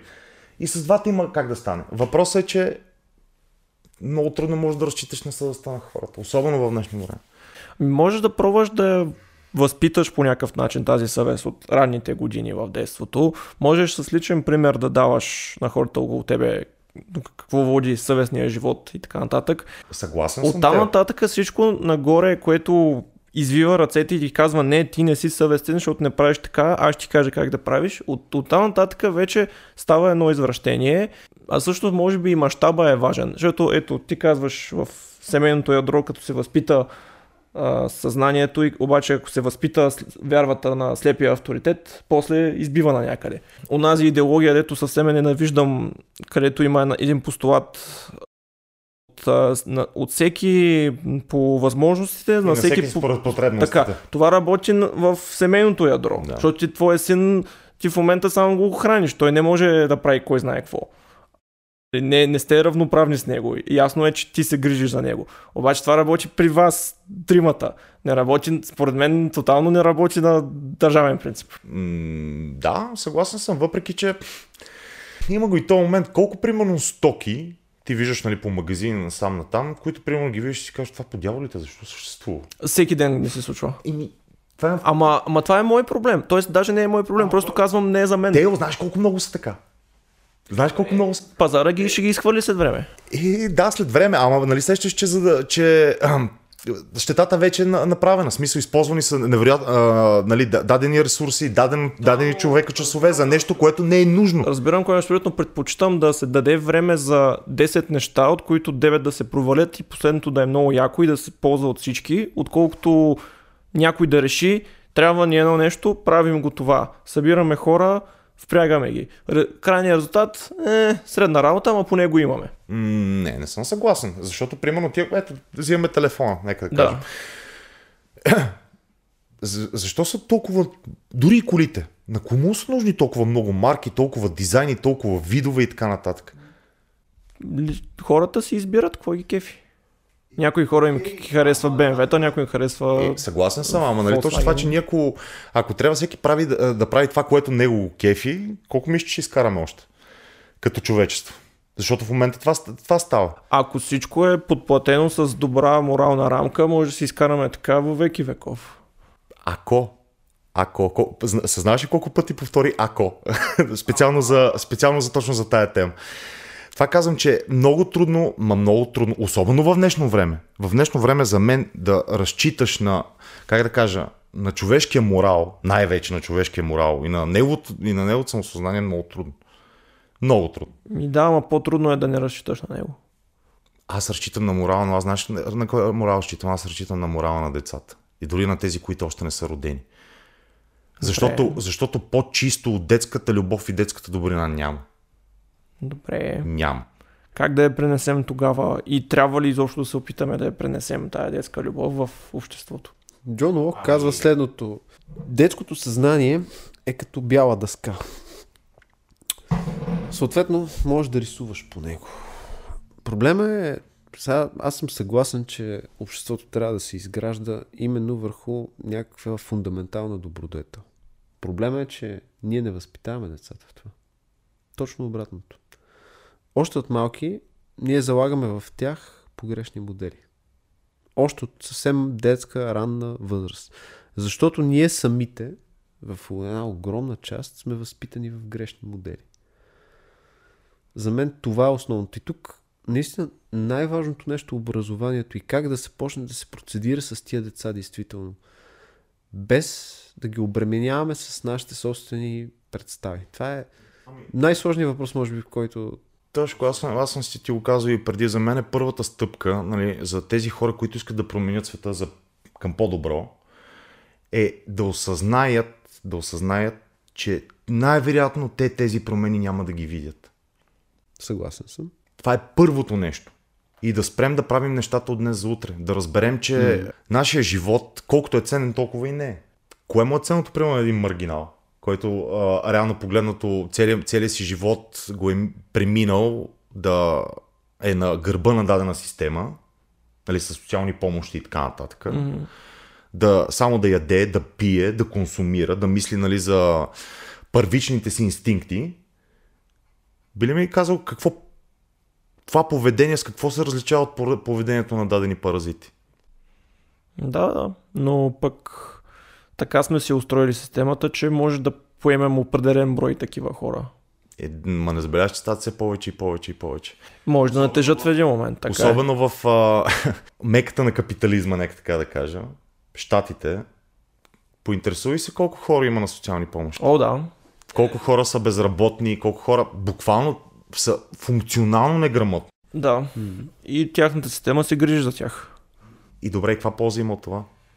Ми според мен ще избие в един момент това нещо и ще имат проблеми, но в момента могат да си го позволят и на принципа на обществената солидарност и не знам си какво, трябва да им помогнем на всички хора и Гледах. им помагат. Една отворена среща на, може да сте гледали на доктор Пламен Пасков и професор Иво Христов 2018 година, правеха обзор на, на преход, нали, на прехода, на пър, първото десетилетие, десетилетие на прехода, на 89-та година, 2000-та. Mm-hmm. Доктор Пасков разви много интересна те- теория, зададе този въпрос. Кой е най-ценният ресурс в капитализма? Ми трябва да е времето, ама не знам какво Не. каза той. Какво ще кажеш ти това? Пак казвам, не, не съм го измислил това, аз копирам го в момента, плагиат съм, нека така да кажа. Наистина нямам спомен какво е казал. Най-ценният ресурс е глупака. Глупака. Защо? Ами, защото можеш да го използваш.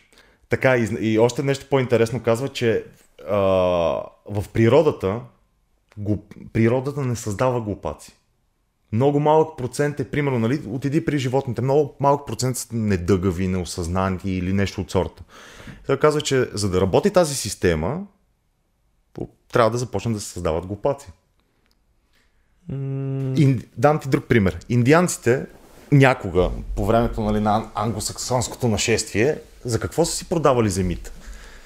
Ми за неща, които те са намерили за ценни, за перли, за бижута, за някакви глупости. Кои- В смисъл за нас са глупости, за тях са ценни. А не намираш ли прилика в обществото, особено па в България днес?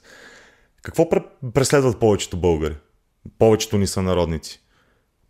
Красива кола, лъскави дрехи, бижута, аксесуари и така нататък.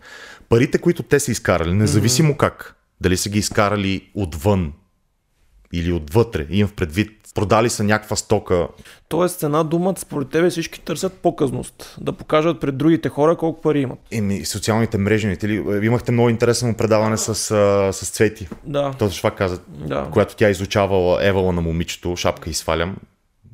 Която изучава, тя не казва ли точно това? Не бе, аз съм съгласен с това, но а, пак важният въпрос е какво правим по, какво правим по този въпрос ние. Ние, примерно, тримата. Защото не мисля, че някой от нас тримата има за самоцел да показва на света колко пари има. Много е просто. Този разговор, който го водиме в момента, не го водиме само тук, Да. а го водиме в, семе, в семействата си, водиме го сред приятели, Съгласен. ако щеш и на опашката пред банката, докато чакаш за банкомата. Поне аз опит... даже Да. много, пъти, са- много пъти хора са ми казвали, нали, приятели.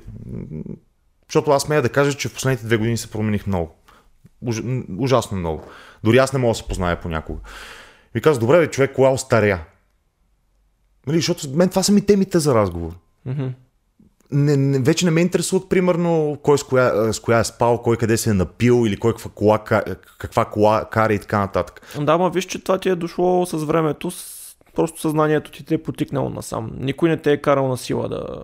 И съгласен съм. Въпросът е, че а, нали знаеш, че за да станеш някой, първо трябва да разбереш, че си никой.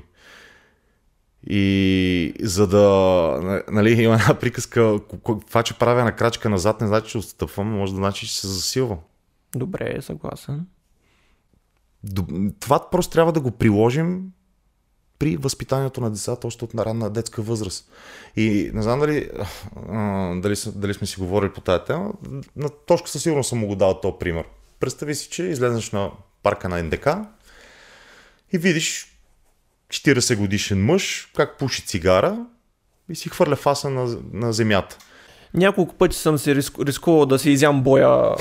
Това е Абе, кой си ти, бе? Ти ли ще ми кажеш, бе? Е. точно. Отиваш и му правиш забележка, нали така? И той така реагира. се е.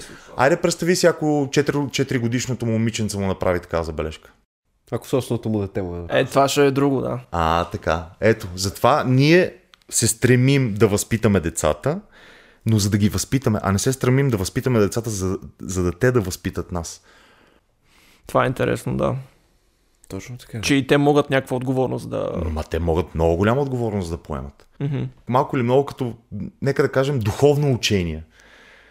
Трябва, трябва да си имплементира. Не говоря за религия. В смисъл, аз съм вярващ, но не съм религиозен. Не се кланям на канони или нещо от сорта. Но вярвам, че имаме душа, че тя е изключително важна и тя, как да кажа, И един вид е непреходно. тъй, че колко трябва да работим за, въ- за външността си, която е нещо, както каза нали, професор Дам- Да- Дамян Поп Христов, е нещо временно. Външността ни се променя през, през, през цялото време на живота. Uh-huh. И има, имаше един филм, но- много, имаше много интересна фраза, не знам дали сте гледали The Watchmen. Дали сте го гледали? Не, не съм, но се сещам, да. Гледай го. В смисъл казвам ти го, защото нали, той на DC а, става въпрос нали, за супергерой, но е много дълбок филм. Има много дълбоки а, Мисля, че на български е нощ на стража. Нощна стража, точно така. Да. Там е единия герой, нали, той е син, е там под някакъв физически експеримент, нали, се... Няма значение. Той каза много интересно нещо, че на природата и на космоса на нас не, на- не му пука за нас реално погледнато. Защото ние сме еднакъв брой атоми, независимо от физическото ни състояние. Нищо не се губи. Да, да, тези проблеми, за които говорим, те се съдържат в нашето съзнание и в колективното. Не, на, наистина на Вселената ни пука какво правим ние с нашите молекули. Точно. но- Ние, за да, за да станем големи, трябва да осъзнам първо колко сме малки. Добре, да. Това е добра антитеза на... Защото това пък може нихилистично да бъде разгледано. А, аз съм само една сбирщина от въглеродни молекули, съм на някаква скала и нищо не, зач- няма значение.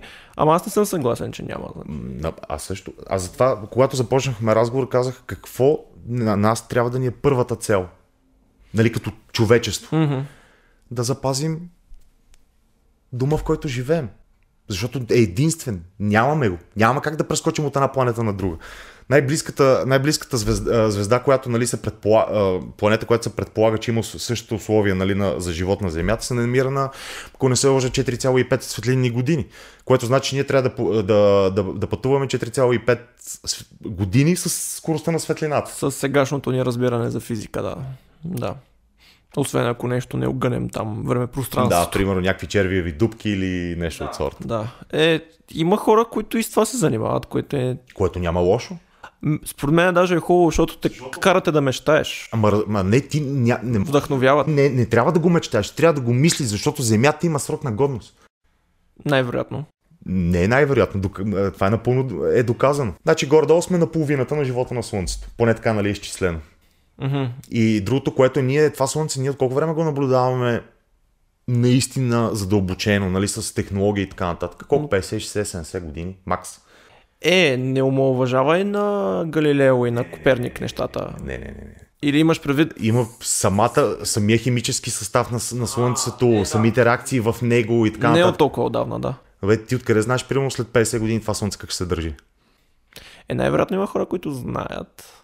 Предполагат. които могат да пътнат. Нали знаеш, че науката най-вече е базирана на теории.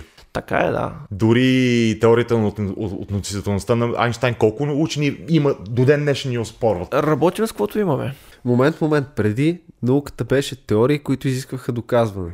Напоследък ни доказаха, че науката се вярва в нея. Не?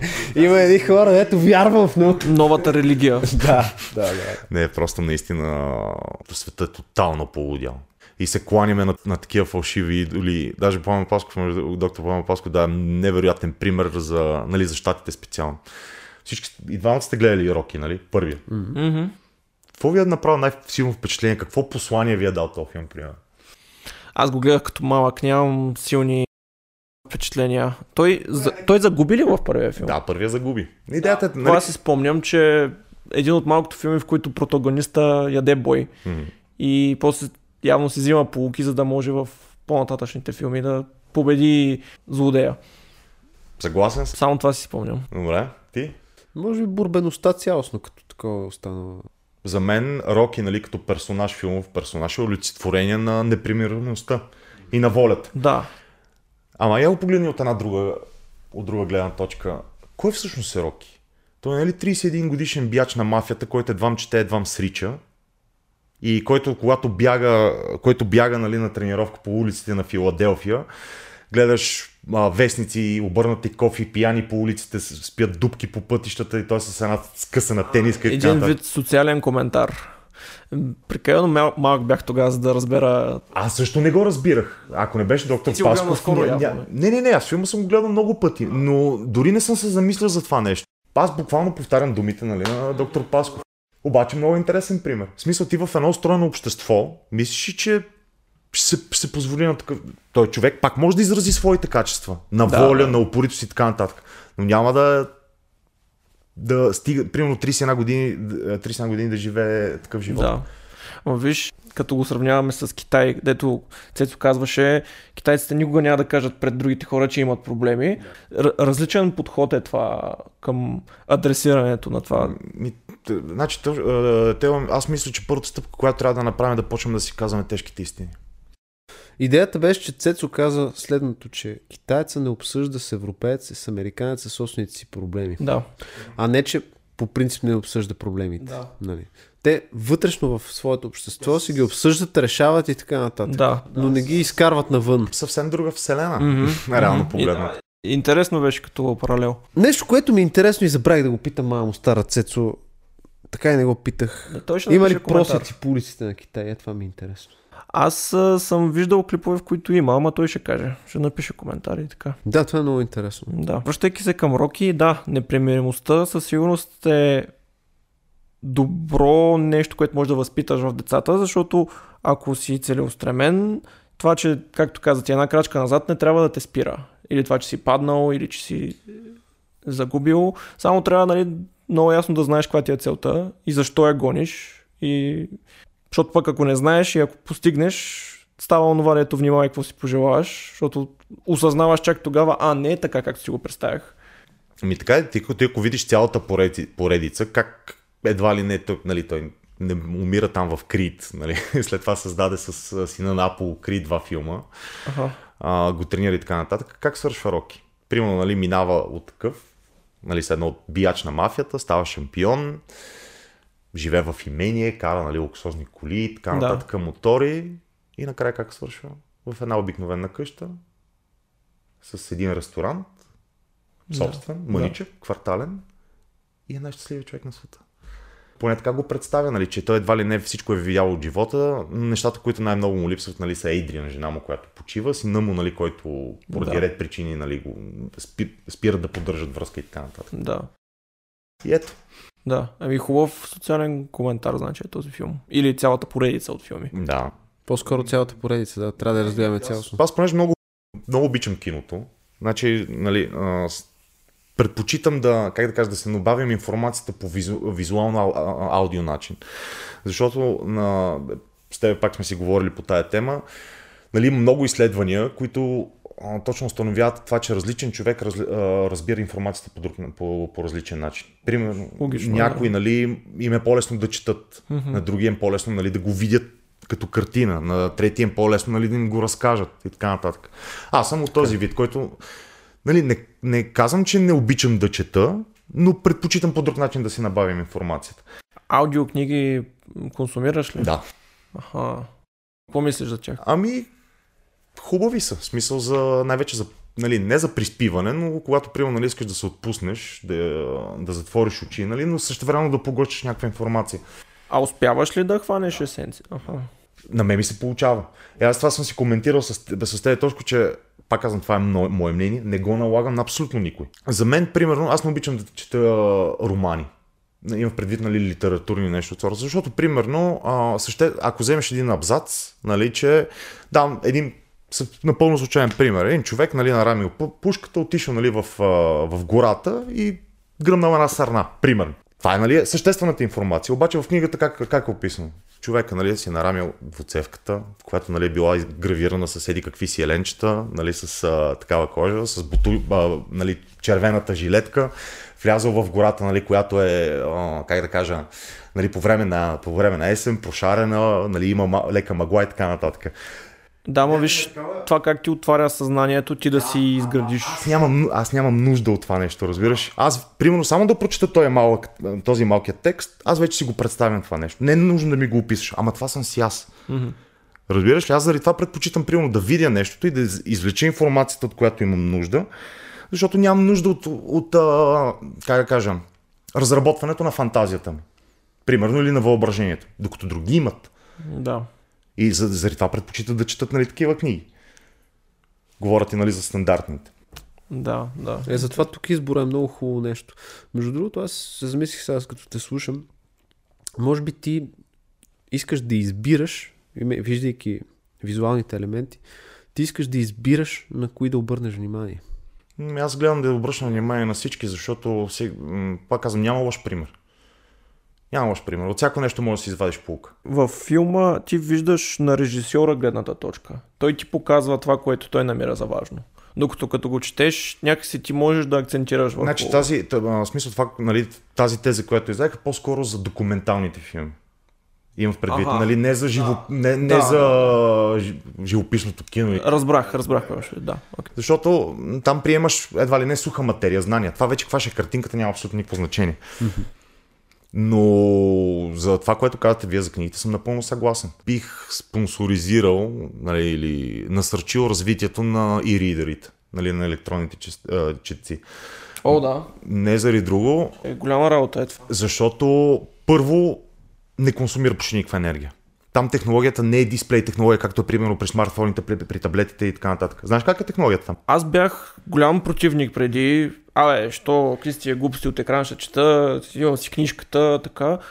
И трябва да ти кажа, че откакто съм си го взел, голяма работа е. Знам. И знаеш ли защо? Нали, знаеш каква е технологията на екрана?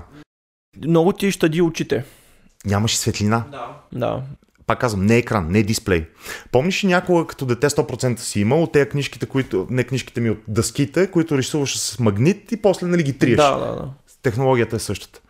Отдолу са супер, мал, супер малки клетки нали, с, а, с а, метални пр, а, прашинки, които на базата на матрицата, нали, както се неутрализира отдолу, то ти образува буквите. И Да. ти като видиш, нали, като сменяш страниците, то точно нали, става на, като примерно като тестовете на Рошарх, ако си, ако си гледал. По същия начин. Да не говорим чисто логистично.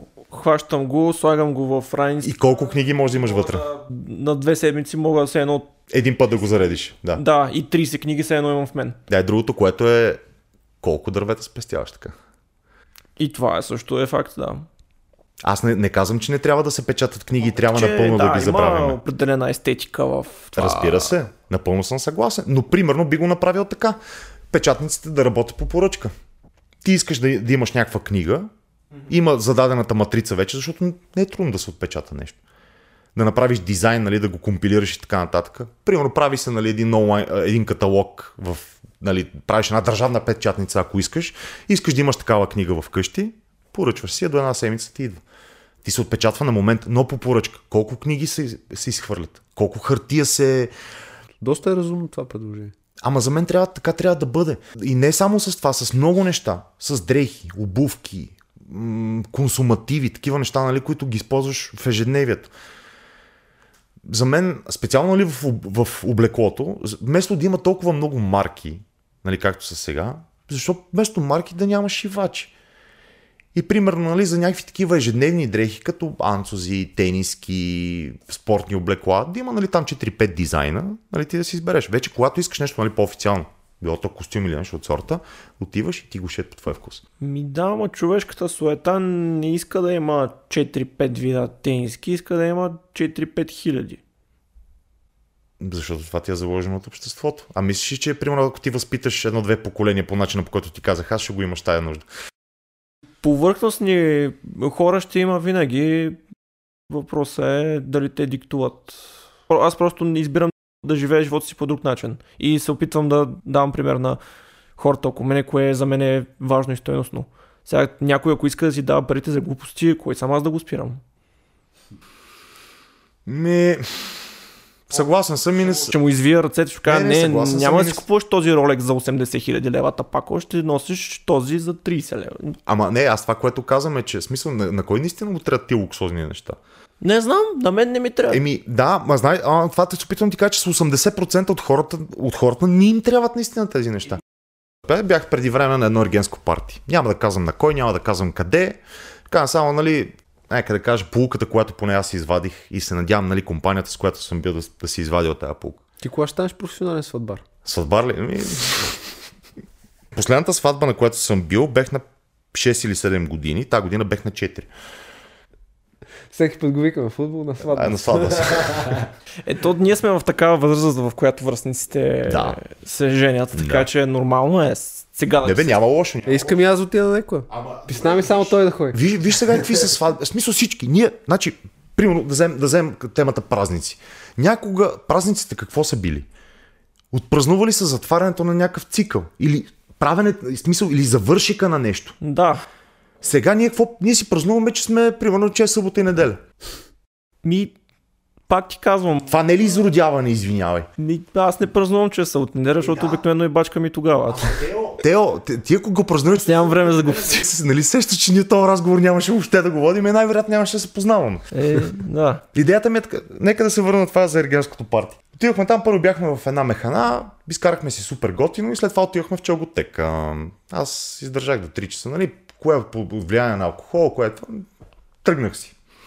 И на другия ден събрахме нали, с момчетата и едно, едно момче имаше, беше четоводител и изкоментира, нали, просто пусна, как да ти кажа, даде ми начална скорост, нали, каза, че економиката, нали, е ние под всякаква критика. И аз, нали, коментара ми беше, ми как да, как да не е при положение, че 80% от економиката ни е в в сферата на услугите. Ние нищо не произвеждаме. Другото, което е малкото, което се произвежда и малките предприемачи, които са тук, 90% от тях са в сивия сектор. Или перат парите на някой, или укриват данъци. Не е ли така? И оттам се обади едно друго момче, нали, каза, е, аз вчера като бях в дискотеката, нали, не видях да е толкова лоша економиката. Най-примитивният и досаден клиширан пример, който се да. Знаеш как се обърнах към него? Е, ти на мен си ми казал, та знам, но кажи на хората. Еми, казах му, ми виж, ако ти съдиш нали, по економиката на такива места, съм съгласен. Нали, ще виеш лъскави хора, брилянтин, нали, как се казва и така нататък. Mm. Но ако помислиш реално, само 5 до 10% от клиентелата в тия заведения имат наистина пари. Да. И те как си харчат парите? В смисъл, с какво показва, че имат пари? Пъхат ги по бикините на танцорките, слагат ги по барабанчетата и така нататък. Обаче, знаеш кое е по- по-жалкото? Че другите 90-95% от клиентелата нямат пари и дават всичките си пари само за да приличат на такива хора. Ако е това ги прави щастливи, прав им път. Ама аз съм лошо. почти сигурен, че не ги. Първо, че не ги прави щастливи. Второ, че ти не можеш да си базираш ежедневието на това.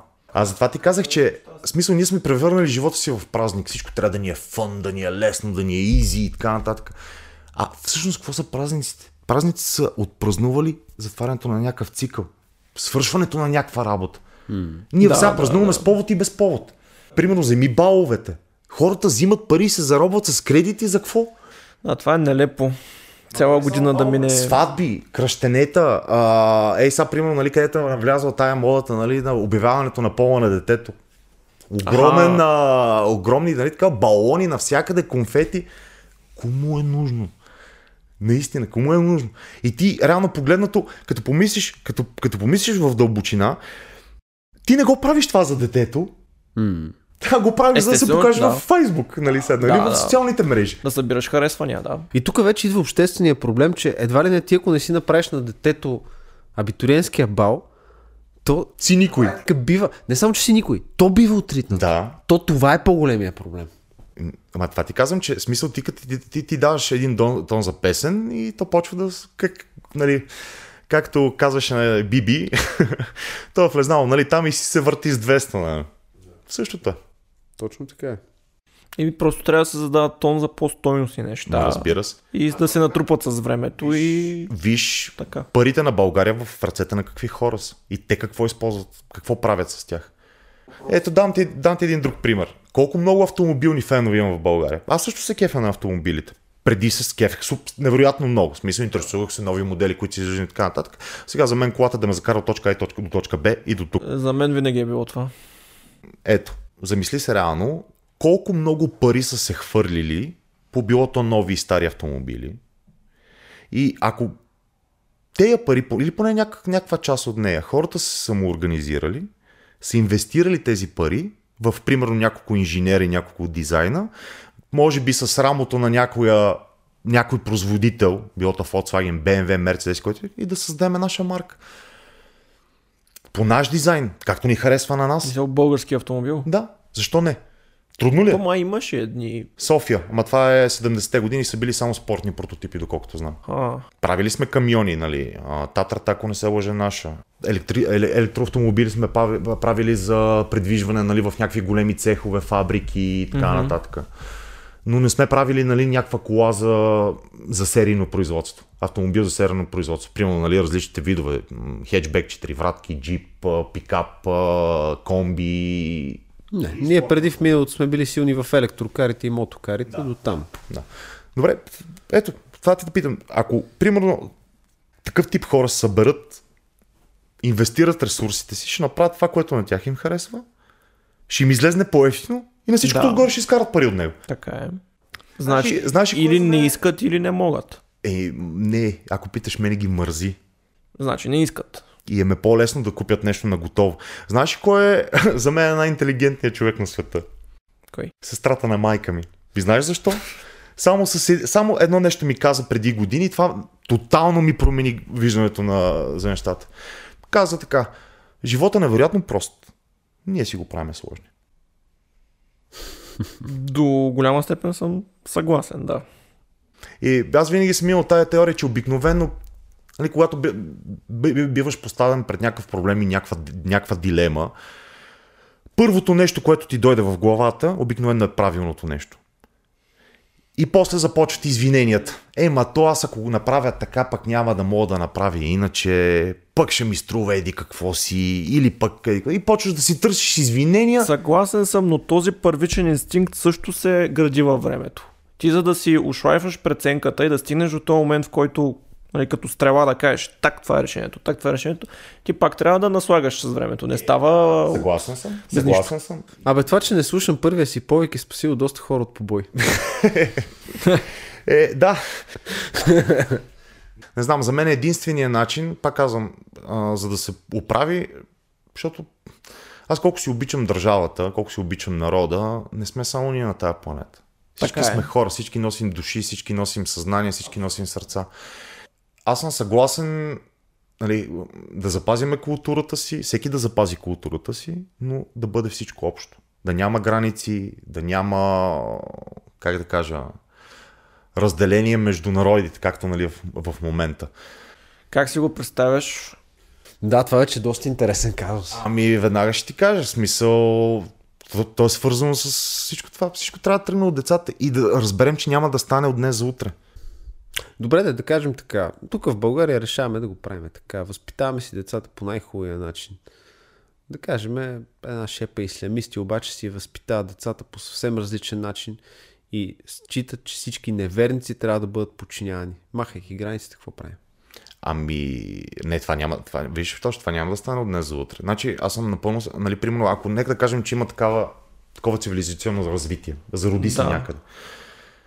Трябва да се защитава от други идеологии. Аз съм съгласен да имаме армия, да имаме подготвени, но да използваме само в защита. На съвременната армия това е идеята.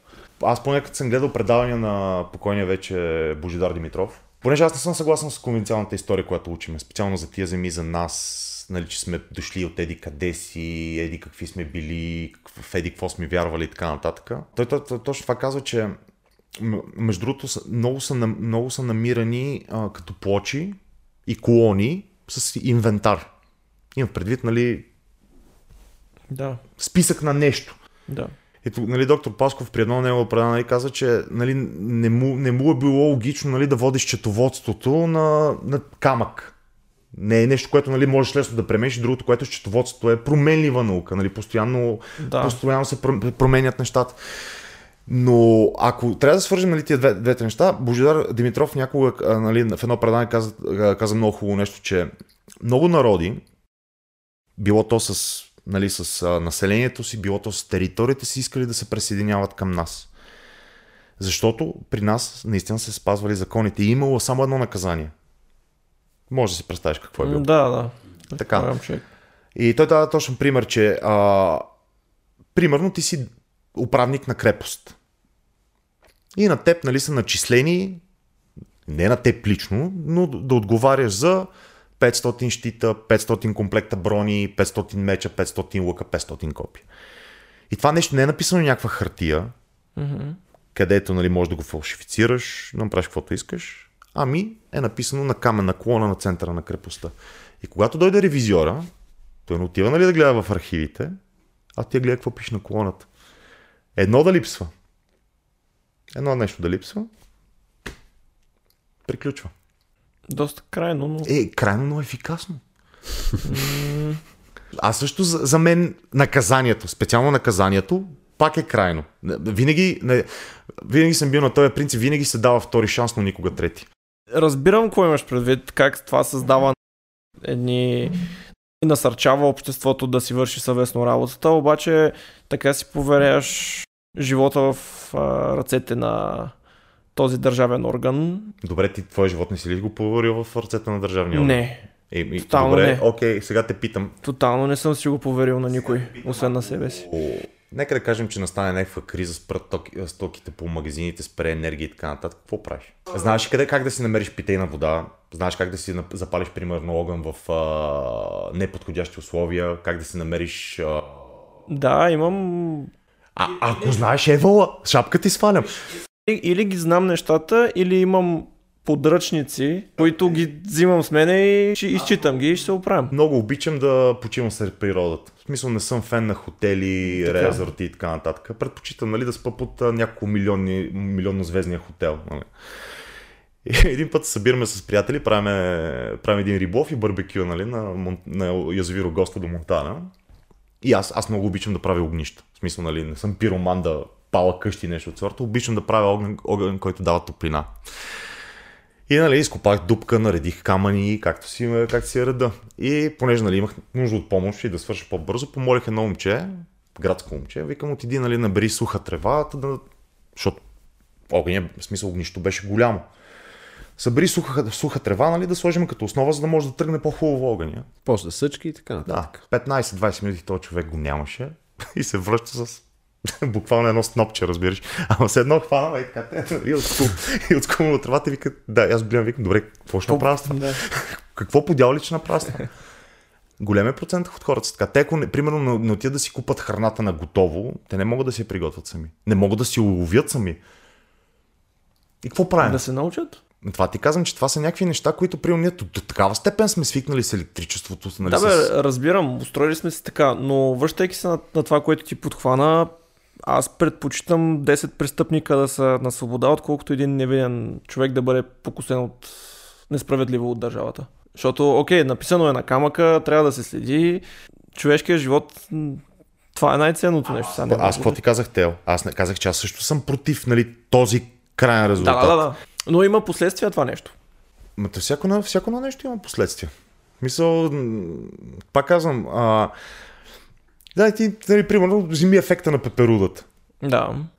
Примерно, излезнеш нали, с едно от входа и си негативен. Примерно, нали, пресечеш на някой пътя или го бутнеш или нещо и го изнервиш и се оказва, че той човек, примерно шофьор на такси или нещо от сорта, ти си му предал тая негативна емоция, той се качва в колата, изнервен е и той също И блъсне. и блъсне някой. Да, така е. Ма не само във всичко. В смисъл, нали, ето, примерно, а, когато, нали, Исус е започнал да, препо... да... Пак, пак ми избяга Проповядва. да проповядва, точно това се казва, че той обмени, отменил Моисеевия закон, където е бил, нали, око за око, зъб за зъб. И той, нали, тогава е казал, че ударат ли те по едната буза, ти обърни Обръщаш, другата. да. Действа, между другото. По-разумно е. Действа. Да. Аз съм бил този, който, нали, примерно, ако ме удариш по бузата, аз ще удари по двете, нали? Или, примерно, както каза Дамян Поп Христов, примерно, моята, моята беше такова. А, какво беше? Око за две и зъб за чене, нали? да. Обаче тази ескалация докъде ще доведе? До нашето самоунищожение. Точно така. Махатма Ганди беше казал око за око и светът ще ослепее. А, да. Между Така. другото, това за престъпниците е много интересна тема. Аз много пъти съм си говорил. Аз си повдигнах това, когато бях още студент в Софийски университет, с още бакалавър. Тогава повдигнах въпроса за затворниците. И ми бях, бях, беше много интересно каква ще е реакцията. Какво ще бе? Айци ли те си избираш? Първо з- на, от преподавателката, второто са студентите ми. Реакцията беше цялото общество има толкова проблеми, ние за затворниците ли се загрижихме. Ама какво ги пита точно, извинявай? Значи, за мен фундаменталният проблем с, затвора е, че той е тотално неефективен и абсолютно безсмислен в момента. Затворите за мен са място, в което се обучават престъпници. Казвам го най-отгоре. в тая форма, в която е в момента. Аз като цяло съм против затвора. За мен лично не трябва да има затвор. За мен лично трябва да има, може да звучи тежко за някои уши, за мен трябва да има трудови лагери. Там, където затворника първо изкарва храна за себе си, второ учи се на труд и занаят, трето накрая да не е толкова уморен, че не може да прави глупости. В момента затвори, затворите са едно място, в които определени затворници си упражняват извратенията върху останалите затворници. И за мен това е фундаментален проблем в обществото, защото това нещо за мен се прави нарочно. Престъпниците нарочно се обучават, нарочно се пускат, нарочно се остават да ги има в обществото, за да може погледът на обществото да бъде насочен именно към тези престъпници, а не към тези престъпници, които разполагат с политическа власт и инструменти. Не съм се замислял, но съм напълно съгласен. Един човек сам по себе си не може да, нали, без такива масови ресурси, не може да причини кой знае колко вреди. Но представи си човек нали, също съзнание, който има вече ресурсите. Имали сме много примери в историята. Тъй, че и това, е, и това е другия момент, в който за мен един човек не трябва да разполага с толкова много власт или пари. Защото вече започва да прави какво си иска. И от свобода става свободия, която разликата е съществена, бих казал. Създават се предпоставките за това. Ние с Тео много отдавна обсъдихме един много интересен казус. Ставаше въпрос за един остров, за един така мулти Този остров. милиардер, Да, да, да. как, който водеше М. малолетни и непълнолетни Джефри. момичета. Така. И на този остров, в крайна сметка, е посетен от почти целият американски елит. Да. И повдигна въпроса за световните пилски кръгове. Тук журналистът Цанов няколко пъти пък обръща внимание на един друг казус с българските педофили, съответно, които Най-вече църквите, аз гледах епизода за Троянски манастир. не биват преследвани и наказвани. Добре, е такива рецидивисти, примерно, или такива тежки, те не са ли за затвор? Абе, те са за нещо повече, ако питаш. Значи, виж сега, ако да кажем ти ги оставиш в затвора, какво правиш ти? Храниш ги, поиш ги, те, те не плащат данък към обществото. Значи, Ама в нашите затвори ги карат да работят някакви неща, не стоят по цял ден и какво работят? вързани ми. Да, аз съм гледал репортаж за нашите затвори. Знаеш какво правят? Упражняват се един върху друг в извратености. А, купуват си телефончета, говорят си по телефончета, че даже ги пускат на екскурзийки извън Хм. затворите. Даже такива рецидивисти, които се знае, че могат да навредят на конкретни хора. Примерно, сега много тем, е модерна темата в момента за насилието над жените.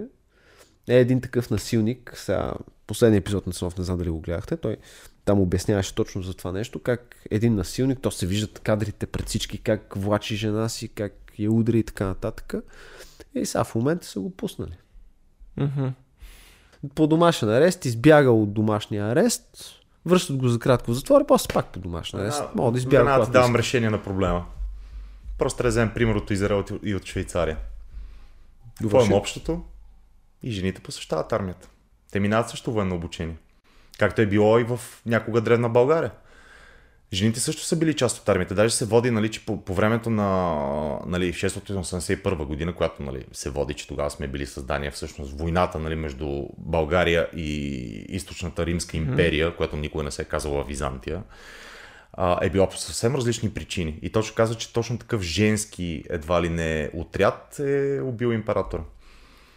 Аз съм абсолютно за това нещо, но това няма да реши проблема. Имам предвид нещо. Напротив, я, я, я ти се извиняй, озаби на жена ти при положение, че знаеш, че може да ти вкара, както се казваш на има език, карате в бъбриците и да те свали на земята. Идеята е, че има една част от обществото, която наистина е дали е предразположена, дали в няк... през някакви фактори е развила престъпно мислене, абстрахираме Да. се от това нещо. Трябва да се върнем на стария така, трактат от Достоевски за престъплението и наказанието. Ако няма, престъп... ако няма наказание за престъплението, то с абсолютна сигурност ще последва ново престъпление. А ако затворите станат място, в което непрекъснато се извършват престъпления, то със сигурност там ще излязат още по-закоравели престъпници. Тоест, тази институция, така наречена в момента, тя работи против обществото. И аз твърдя, да, тук ще ме нарекат конспиратор, да, твърдя, това е заговор, твърдя го, най-убедено, това се прави умишлено, затворите са оставени умишлено под такъв ред. И умишлено част от престъпниците се оставят просто да си правят каквото си искат. Отново тук ще атакувам представите на Тео. Факт е, че по време на предишния режим не е имало толкова сериозна битова престъпност. Да, обаче знаеш какъв е другия фактор? Че на самия народ му е бил дадена власт. Значи не е било проблем ти като гражданин или селянин, няма значение, mm. да видиш, че някой прави престъпление, да отидеш да го нашамариш и да го арестуваш. Не е било проблем. Така е. Да, ама е било и пълно с доносници, които за щяло и нещяло се възползват от така дадената им власт и понеже не е възпитана истинска отговорност от тях, те злоупотребяват с нея и те коладят на... Ема ето виж, е, Той сега го има. Разни Петър Петровци от Билбао, примерно. да, да, да, да, да, да, да. Разни шамшари. Него е надраснал това. Ето, примерно, нали, с едно, предложен е някакъв, някакъв вариант за решение на проблема. вижда, че не работи там за 10, 15, 20, 30 години, при мен се преминава към друг. Той не работи, сменя се с друг и така нататък. И точно това се връщаме на тази, за което казах, че ние просто трябва да оставим повече време за дадена промяна. Защото а, има една много хубава стара българска поговорка, която много обичам да използваме. Два воденични камъка, преди да почнат да мелят брашно, хвърлят искри. Напомня ми на българските отбори, дете сменят треньорите след всеки полусезон, когато не си оправят играта за е, ми не става вече, махаме го то. Викам, чакай, брат. Удряш ме в болна тема. Дай да не отваряме темата за футбол, защото... А, това, което мисля, поне аз мисля, че първо трябва да започнем да разчитам на себе си. И да се самоорганизираме. Както казах, примерно, е това, което първата стъпка винаги е разговор. Да. Идеите. И след това, нали, вече започва да се надгражда. Вместо да си говорим за, с извинение, пошибалки и неестествени неща, дори когато сме на маса, дори когато се забавляваме. Защо, примерно, да... Примерно спомням си, ходих на бала ми, на, на братовчетка ми. Моли, познаеш за какво говорех? за такива неща. И на хората им беше интересно. Независимо, че са събрали на почашка на салатка или нещо от сорта. Защото засягат теми, които ни засягат ежедневно. Бе, ако провокира мисъл, със сигурност ще прикове внимание. Точно. А ние, ние трябва да първо да, устану... да почнем да разчитаме на себе си и да решиме проблемите, които може да решиме само ние, с собствена самоорганизация. С която не, не, не ни трябва, примерно, политическа намеса Абсолютно или някакво допълнителни, да. допълнително финансиране. И малко по малко да се надгражда. Mm-hmm. И вече това надграждане ще рефлектира в един момент и в държавен. А... Разбира се. Значи, малко ли, нали, ай сега, примерно, е доста изкривено, но Нали, доколкото знам, доколкото съм се интересувал, преди години политиката се е, се, се е влияло от общественото мнение.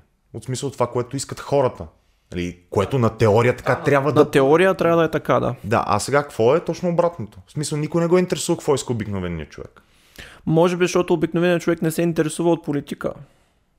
И това си така си купае гроба по този е, начин. Да, напълно съм съгласен. Аз примерно много пъти съм се карал дори с, с семейството. Си викам, нали, най-вече на майка ми и на жена, викам, добре, бе, хора, вие как може да не се интересувате от такива неща? Как може да вземете едно решение за себе си, без да знаете в какъв свят живеете и каква обстановка ви заобикаля? Как, как ще бъде адекватно това решение? На какво ще бъде базирано? Реално погледнато. Нали, дах, дах такъв пример на, на майка ми. Нали, а, и казах, добре, ако стане така, че затворят нали, едно границите за стоки и няма храна. Какво правиш?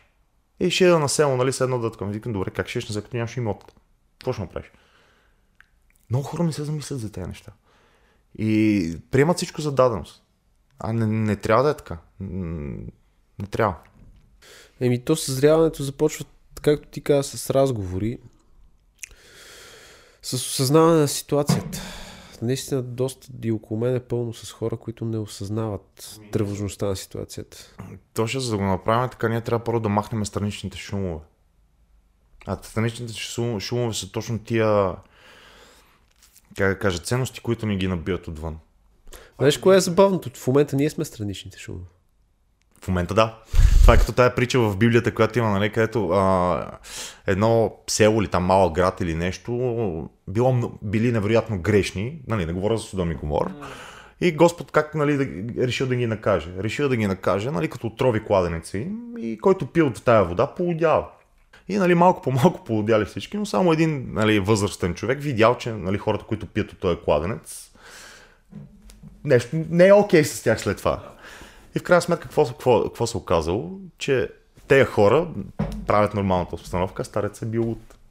И аз съм сигурен, че примерно, нали, не само този разговор, но и примерно и други разговори, които сте правили, нещата, които каза нали, доктор Пасков, Костадин Костадинов, професор Иво Христов и така нататък, гледат. Първо, че не могат да го разберат не могат да вникнат нали, в думите на този човек и не могат да си представят света, който, който те, те описват. И ти като не можеш да го разбереш, как да, как да се повлияваш от това нещо. Ти, примерно, нали, като а, през, цял, през целия живот ти е казано, че ценност ти трябва да се стремиш невероятно за да си успешен и уважаван човек, ти трябва да изкарваш пари, трябва да имаш а, голяма къща, караш лъскава кола, да, жена ти да е миска или нещо от сорта и само ти тогава си вър, вървежен едва ли не. И ти като базираш тия ценности на, на материалните неща, няма как да стане. Поне така, така, така го виждам аз. И го казвам съвсем съзнателно човек, който преди е бил част от така нареченото ското население. Мен това ме интересуваше. Мен ме интересуваше как да изкарам някакви, някакви кинти, как да ги изконсумирам, нали, да задоволя първичните си инстинкти, друго не ме интересуваше. И сега като пак казвам, ако мога да се върна назад, толкова много шамариш си удар, че просто не е истина. Защото са, а, сега може да на съвсем друго ниво. И като ти кажа, нали, че на съвсем друго ниво, не, няма в предвид нали, личностно, личностното ми състояние, нали, материалното такова, ами че може би бих, в смисъл бих могъл да помогна повече на обществото си и да повлия по-добре на други хора. Както а, е това, което си говорихме преди, преди малко, имаше, има един нали, анимационен сериал на базата на една игра. Където е това, на нали, което си говорим, че от всяко нещо може да извадиш негативи или позитиви. А, не знам дали знаете League of Legends играта. Толкова години съм си дал там. А, така. Между другото, препоръчвам ти сериал се казва Аркейн. Да, един съученик ми го препоръча, ама нямам време напоследък за сериали. Невероятен е. И оттам ще извадя една фраза на, на Виктор. Ага. И той каза, а, не трябва да искаш разрешение, за да направиш света по-добър. Така е. Мисля, Абсолютно трябва, е така. И мисля, че трябва да го осъзнаем, че наистина е така и че всичко е, всичко е в нас. Добре, та съгласен съм. Айде за финал да те питам, понеже ти каза, ти се самоопредели преди като част от ското населението. Знаеш, той така се запознахме с него. Той ми каза, аз съм част от от населението. Това е първото нещо, което ми направи впечатление. Това е, да. Добре, въпросът ми е към теб, може би за финал е. Какво те потикна в правилната посока? Какво беше катализатора, който те преобърна? Постепенно ли стана, изведнъж ли стана? Ами това, това, продължи, това продължи през целия ми живот. Аз ако трябва да се върна като, нали, като дете, още в невъзрастна, възраст, смея да кажа, че бях много добро дете. Имам предвид добро в обществото. В смисъл не търсих конфликти, търсих да, нали, да, да се уча, обичах невероятно много енциклопедии, да, нали, да разговарям на тези теми и така нататък. Обаче в даден момент с това мое държание аз се оказах като стареца в притчата. В смисъл бях сам. Mm-hmm. Не намирах а, самишленици. И по някакъв начин, за да си щастлив, трябва да се впишеш в това общество, нали така? Социални същества сме хората. Точно да. така. И аз почвах да взимам другия пример. Нали, с едно. Да, как да кажа. Да, адаптираш се спрямо това, което виждаш. Ти виждаш тази пошлост или как, повърхностност. Точно така. Да. И нали, започнах там с материалните неща, с забавленията, излизане с компании, дискотеки и така нататък, в което няма нищо лошо, но с мярка. Да. С мярка. При мен мярка нямаше, никаква. Ага. И в един момент съпоставих тия две, как да кажа, тия два момента в живота си и установих, че аз и в двата момента не съм бил щастлив. Mm-hmm. Имам предвид, нали, но различна форма на нещастие. Да. Обаче, като сложиш нещата на кантар, установих, че аз мога да не съм щастлив, но аз съм себе си. Разбираш, аз изразявам себе си. И това е, м- как да ти кажа, и сега, повярвам, имам невероятно много трудности в живота. И особено, нали, примерно при такива разговори, като се сблъскаш нали, в, а, в, с овчия поглед нали, на човека, и, или примерно като така, табе, ти лут ли си? Примерно, дам ти, дам ти един, а, един малък пример. В работа, нали, аз се занимавам с поддръжка на клиенти. И един колега нали, ми каза, бе, ти много нали, се вталяваш нали, в, а, как ти кажа, в а, обслужването на, на клиента. Нали, прекалено много четив си, прекалено много думи използваш нали, в чатовете и така нататък. И аз му казах, ми виж, аз просто съпортвам така, както аз искам да бъда съпортван, ако имам нужда. Нали. Той вика, добре, нали, ама то света не е такъв. Нали, хората не, не, не са такива. Mm. Аз викам, и не е така. Света, какъв, ти какъв искаш да из, Точно ти избираш така. как да се държиш. Точно така. Дали да си част от проблема или част от неговото решение. Mm-hmm. Аз това, затова винаги съм казвал, че всичко си зависи от нас. Добре. Нали, гледаме а, кой ще ни спаси, кой ще дойде на власт и така нататък. Но то, който и дойде на власт, ние не се ли самоорганизираме, не се ли стегнем в кръста, както се казва, няма как да стане.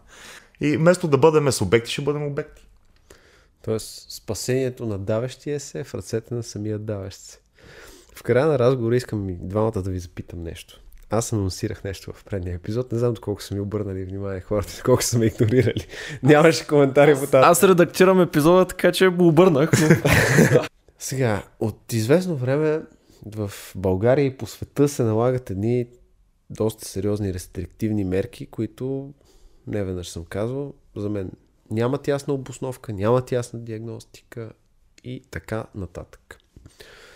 Хората, които ни гледат, са достатъчно запознати с нашите идеи, така че мисля, че това им е пределно ясно.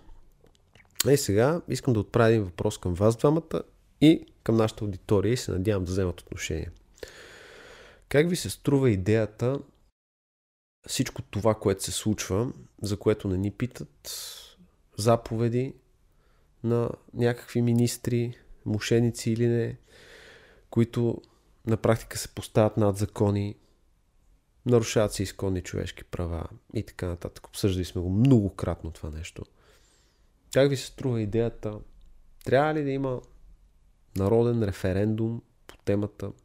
Всичко това, което се случва през последните две години, ясно формулирано от долу нагоре, как се случват нещата и съответно да бъдат спрени всичките тези рестрикции с решение на народа. Ники, питам първо теб. Аз съм за, но само ако може да се гарантира неговата честност и искреност. А, за това за референдум, нали, което, което казваме за мерките в държавата, колко държави има, които не правят нищо? И то дори щати в Съединените Американски щати. Всяко едно решение, което пряко касае народа, особено за години напред, трябва да се, трябва да се пуска референдум. Както е за еврото, mm-hmm. така и за зелената сделка, и Стабунската конвенция, ако искаш. За всеки един въпрос, който засяга народа като цяло, трябва да се допитва до него. Както е в Швейцария.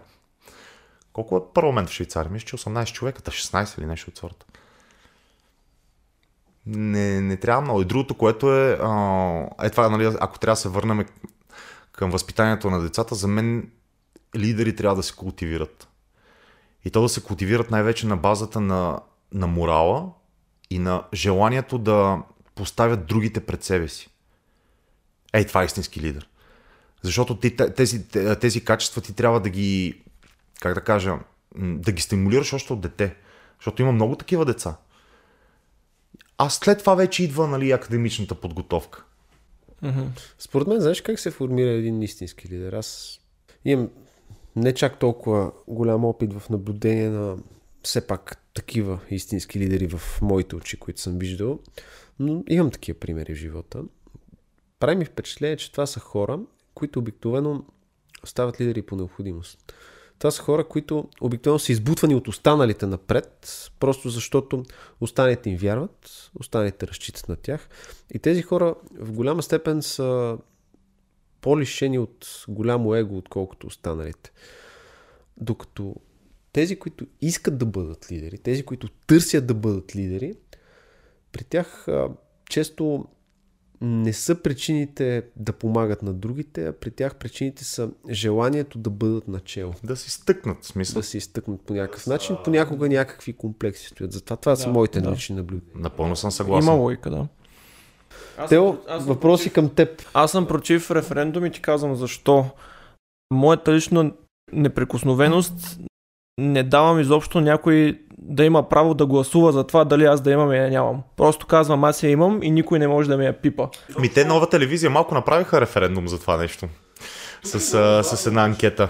Точно като когато нали, господин Петков излезна с призива нали, към бизнеса да въведе е, зелените сертификати. Не знам дали си виждал анкетата. Не, не гледам телевизия. Рече, не знам колко стотин хиляди. Да. 75 на 25 процента. Мисля, че ето ти е един референдум. Да. И другото, което аз, примерно, нали, много, много партии и организации правят протести. Защо пък никой не, не му хрумна, примерно, този протест да го направи онлайн? Едва ли не да отворят някакъв някакъв, а, някакво събитие, в което и да е социална мрежа и този, Да. който не може да отиде в този протест, било то или да постави някакъв пост с, неговото, с неговата, неговата гледна точка и неговата позиция, било то да направи видео или нещо от сорт. И ще видиш как, примерно, а, нали, хората, които се събират в а, центъра на София, там колко хиляди да са, ще видиш, че в крайна сметка ще се окаже, че много повече имат тази гледна точка. Мен сега идеята ми е малко по-различна. Не случайно го задавам въпрос и казвам, че е много важна формулировката. Защото тук става въпрос, според мен, за вече отнети права, по-скоро, посредством някакви инструменти. И за мен по-скоро референдума е една възможност те да бъдат възвърнати. Изконно и да бъде направена така, да бъдат направени така нещата, че да се лишат политиците от възможност да отнемат такива права. Аз по-скоро така си го представям, но съм съгласен, че трябва да бъде много ясно формулирано и да изключва тази възможност, за която ти говориш. Да, еми, Защото ти си много прав в това. Че по никакъв начин това, че N на брой хора са се оплашили, не трябва да означава, че на теб ти се отнемат права. А и другото, И трябва много ясно да се формулира и да се другото, което аз бих въвел е внимава с това. Преди на някой да му се позволи да гласува за даден референдум, да се, му се направи един коефициент на интелигентност. Те за коефициент на интелигентност. Това все пак някои хора биха го кашестили обаче като дискриминация. аз съм си го мислил за това. А, съгласен съм. Подводни камъни има тук. Много подводни камъни има, да. И всяко на нещо може да го обърнеш в дискриминация. Малко или много. Примерно имаше, един, имаше един, а, едно предложение на един европейски депутат преди години. А, Аз не съм сигурен, че и това е добро, което го предлагаш обаче. И ще ти кажа защо. Защото мога да ти кажа, че голяма част от прослойките в момента в България, няма да казвам какви прослойки, не са особено интелигентни по коефициент на интелигентност. Говоря по тази, тази механика. От друга страна, тези хора са изключително даровити в някои други области и изключително свободолюбиви което е нещо хубаво и което, ако се създадат необходимите условия, не е необходимо тези хора да ги лишаваш от права. Точко, аз съм съгласен. По-скоро трябва да се опиташ да ги впишеш, да им създадеш условията да се развиват, отколкото да лишаваш от права. Това е моето мнение. Okay, аз не ти казвам, че примерно нали, с една норматива за този коефициент на интелигентност трябва да е 160 пункта, нали, mm. където примерно се измерва интелигентността на Айнштайн, Ньютон и Тесла, примерно. Според мен просто тази функционална грамотност трябва да бъде премахната, а не да Да, ма не става от днеска за утре, нали? не става днес сутрин. Поне едно поколение. А, не- да се върна нали, на предложението, това, което, нали, което казах, че винаги можеш да, нали, да намериш дадена дискриминация в даден ден, защото ни, първо никога не мога да направиш всички щастливи. Винаги ще има някой недоволен. Това е винаги. И той, той депутат предложи нещо много интересно, което ми е интересно, нали, вие какво мислите за него. Аз съм 50 на 50. Той беше предложил ши, а, хора 65 лита, на- над 65 лита, над 70, да нямат право да гласуват, защото рано погледнато те не гласуват за техното бъдеще. Против съм аз. Веднага ти казвам защо. Те са длъжни да кажат ние сме минали през това, видяли сме това, това е нашия опит, на база на което моят глас, който го давам, не го давам само за себе си, а го давам и за вас. По-скоро друго бих казал, аз трябва да се дигне долната граница, защото в съвремието до 20 и някоя година ти не знаеш какво се случва. Да не кажеш до 30. Докато не излезеш от университета, докато не си получиш заплатата да, да видиш, нали, а, къде отидоха 500 лева? Моля? Тогава почваш да си задаваш въпроси. Съгласен съм. Но горна граница не трябва да има, според мен. Ами, нали така, аз, аз съм 50 на 50. Ще ти обясня защо. Защото, примерно, това, което съм забелязал при хора, които 60-70 набор, които нали, са израснали под предишния строй, имат едно канализирано мислене. Малко или много. Примерно, много хора, забележи го, опитай се да се пошегуваш с някой такъв човек. Mm-hmm. В голям процент те приемат всичко буквално. И това малко или много е едно култивирано мислене. Да, Разбираш ли от, откъде идва моята гледна точка? разбирам какво имаш преди, да. Аз също съм против и ще го кажа пределно ясно. Всяка една прослойка в обществото, без значение дали става въпрос за възрастова или нещо друго, има право да бъде представена. Най-малкото, техния живот, да, примерно ти ставаш пенсионер на да речем 65 години. Ме кажеш, това е, че това е труд. Това е сложна. И ако тук трябва да разчитаме на пенсия, Но да речем живееш до, дай Боже, 85-90. За тези години, в крайна сметка, твоята пенсия, да речем, примерно, пряко зависи от държавното управление. Съответно, Не би трябвало да ти се отнема това право. А, второ, искам се вържа на една хубава притча. Защо не убиват старите хора? Това, което те оказват. Те са мъдри и нещо много важно. Никой възрастен човек няма нещо по-мило от своите деца и внуци. И той мисли за тях. Независимо дали мисленето е праволинейно. Независимо дали мисленето е по някакъв начин канонизирано в някаква посока. Тези хора изпитват огромна отговорност към своите деца и внуци. И те точно за това винаги ще си спомням баба ми, лека и пръст, тя наскоро почина, винаги отиваше до урните. Дори когато беше трудно подвижна, вече сложно и беше на жената, независимо от това, винаги отиваше да упражнява правото си на глас. Именно с тази идея. Тя, нея вече, за нея не я интересуваше, но винаги следеше нещата и казваше, аз слушам на първо място за вас. Слушам какво ще има за вас, за младите хора, какво казват за тях, как вие ще се развивате. Mm-hmm. Съответно, за мен не трябва да се отнема гласа на тези хора. Като цяло, отнемането на глас е една много крайна мярка, която за мен наистина трябва да се гледа по-скоро към създаването на някакви предпоставки, отколкото на каквито и да било дискриминационни мерки. Да. Съгласен. Просто ми беше интересно. Чисто като философия, чисто да. като философски въпрос, смятам, че. Така е. Ще ти кажа какво трябва да им се отнеме обаче. Шофьорските книжки. Виж отвънка, виж отвънка как са се помляли. Да. Просто от 65 нататък веднъж на година трябва да държиш изпит за когнитивни. Почва да се губят и рефлекси. Да, да. И... да това са естествени. Това е... Естествено е и вече застрашаваш живота и на себе си и на другите. Затова съм по-съгласен да, да се направи нещо. Но друг... Да, трябва да се проверява поне, нали? Поне да се проверява, наистина. Добре, някакви пожелания за празниците от вас и, и толкова. Ники? Ники, какво ще пожелаш за новата година? Ами, повечето от нещата, които ги коментирахме тук що. В смисъл да почнем да осъзнаме кои са наистина важните неща в живота. Да осъзнаваме, че а, силата е вътре в нас, както нали в един бж, филм. и да не чакаме на готово. Защото елементарно всичко си зависи от нас. Колкото, нали, примерно, имаме ограничения и някой нали, ни, дава, ни дава тон за песен, ние решаваме дали да го следвам. Никой друг. Така е. Както нали, беше, имаш един пост, че а, аз пазвам всичко, защото така нали, ще свърши. И отдолу нали, отговора. Не, точно за това, че спазваш всичко, никога няма да свърши. Точно така е. И най-вече мога да пожелая а, живот и здраве преди всичко, късмет, всичко друго е производно на тези три неща. Добре, супер. Тошко? Много добре казано. Наистина, много говоря непрекъснато с хора, които казват нямам избор.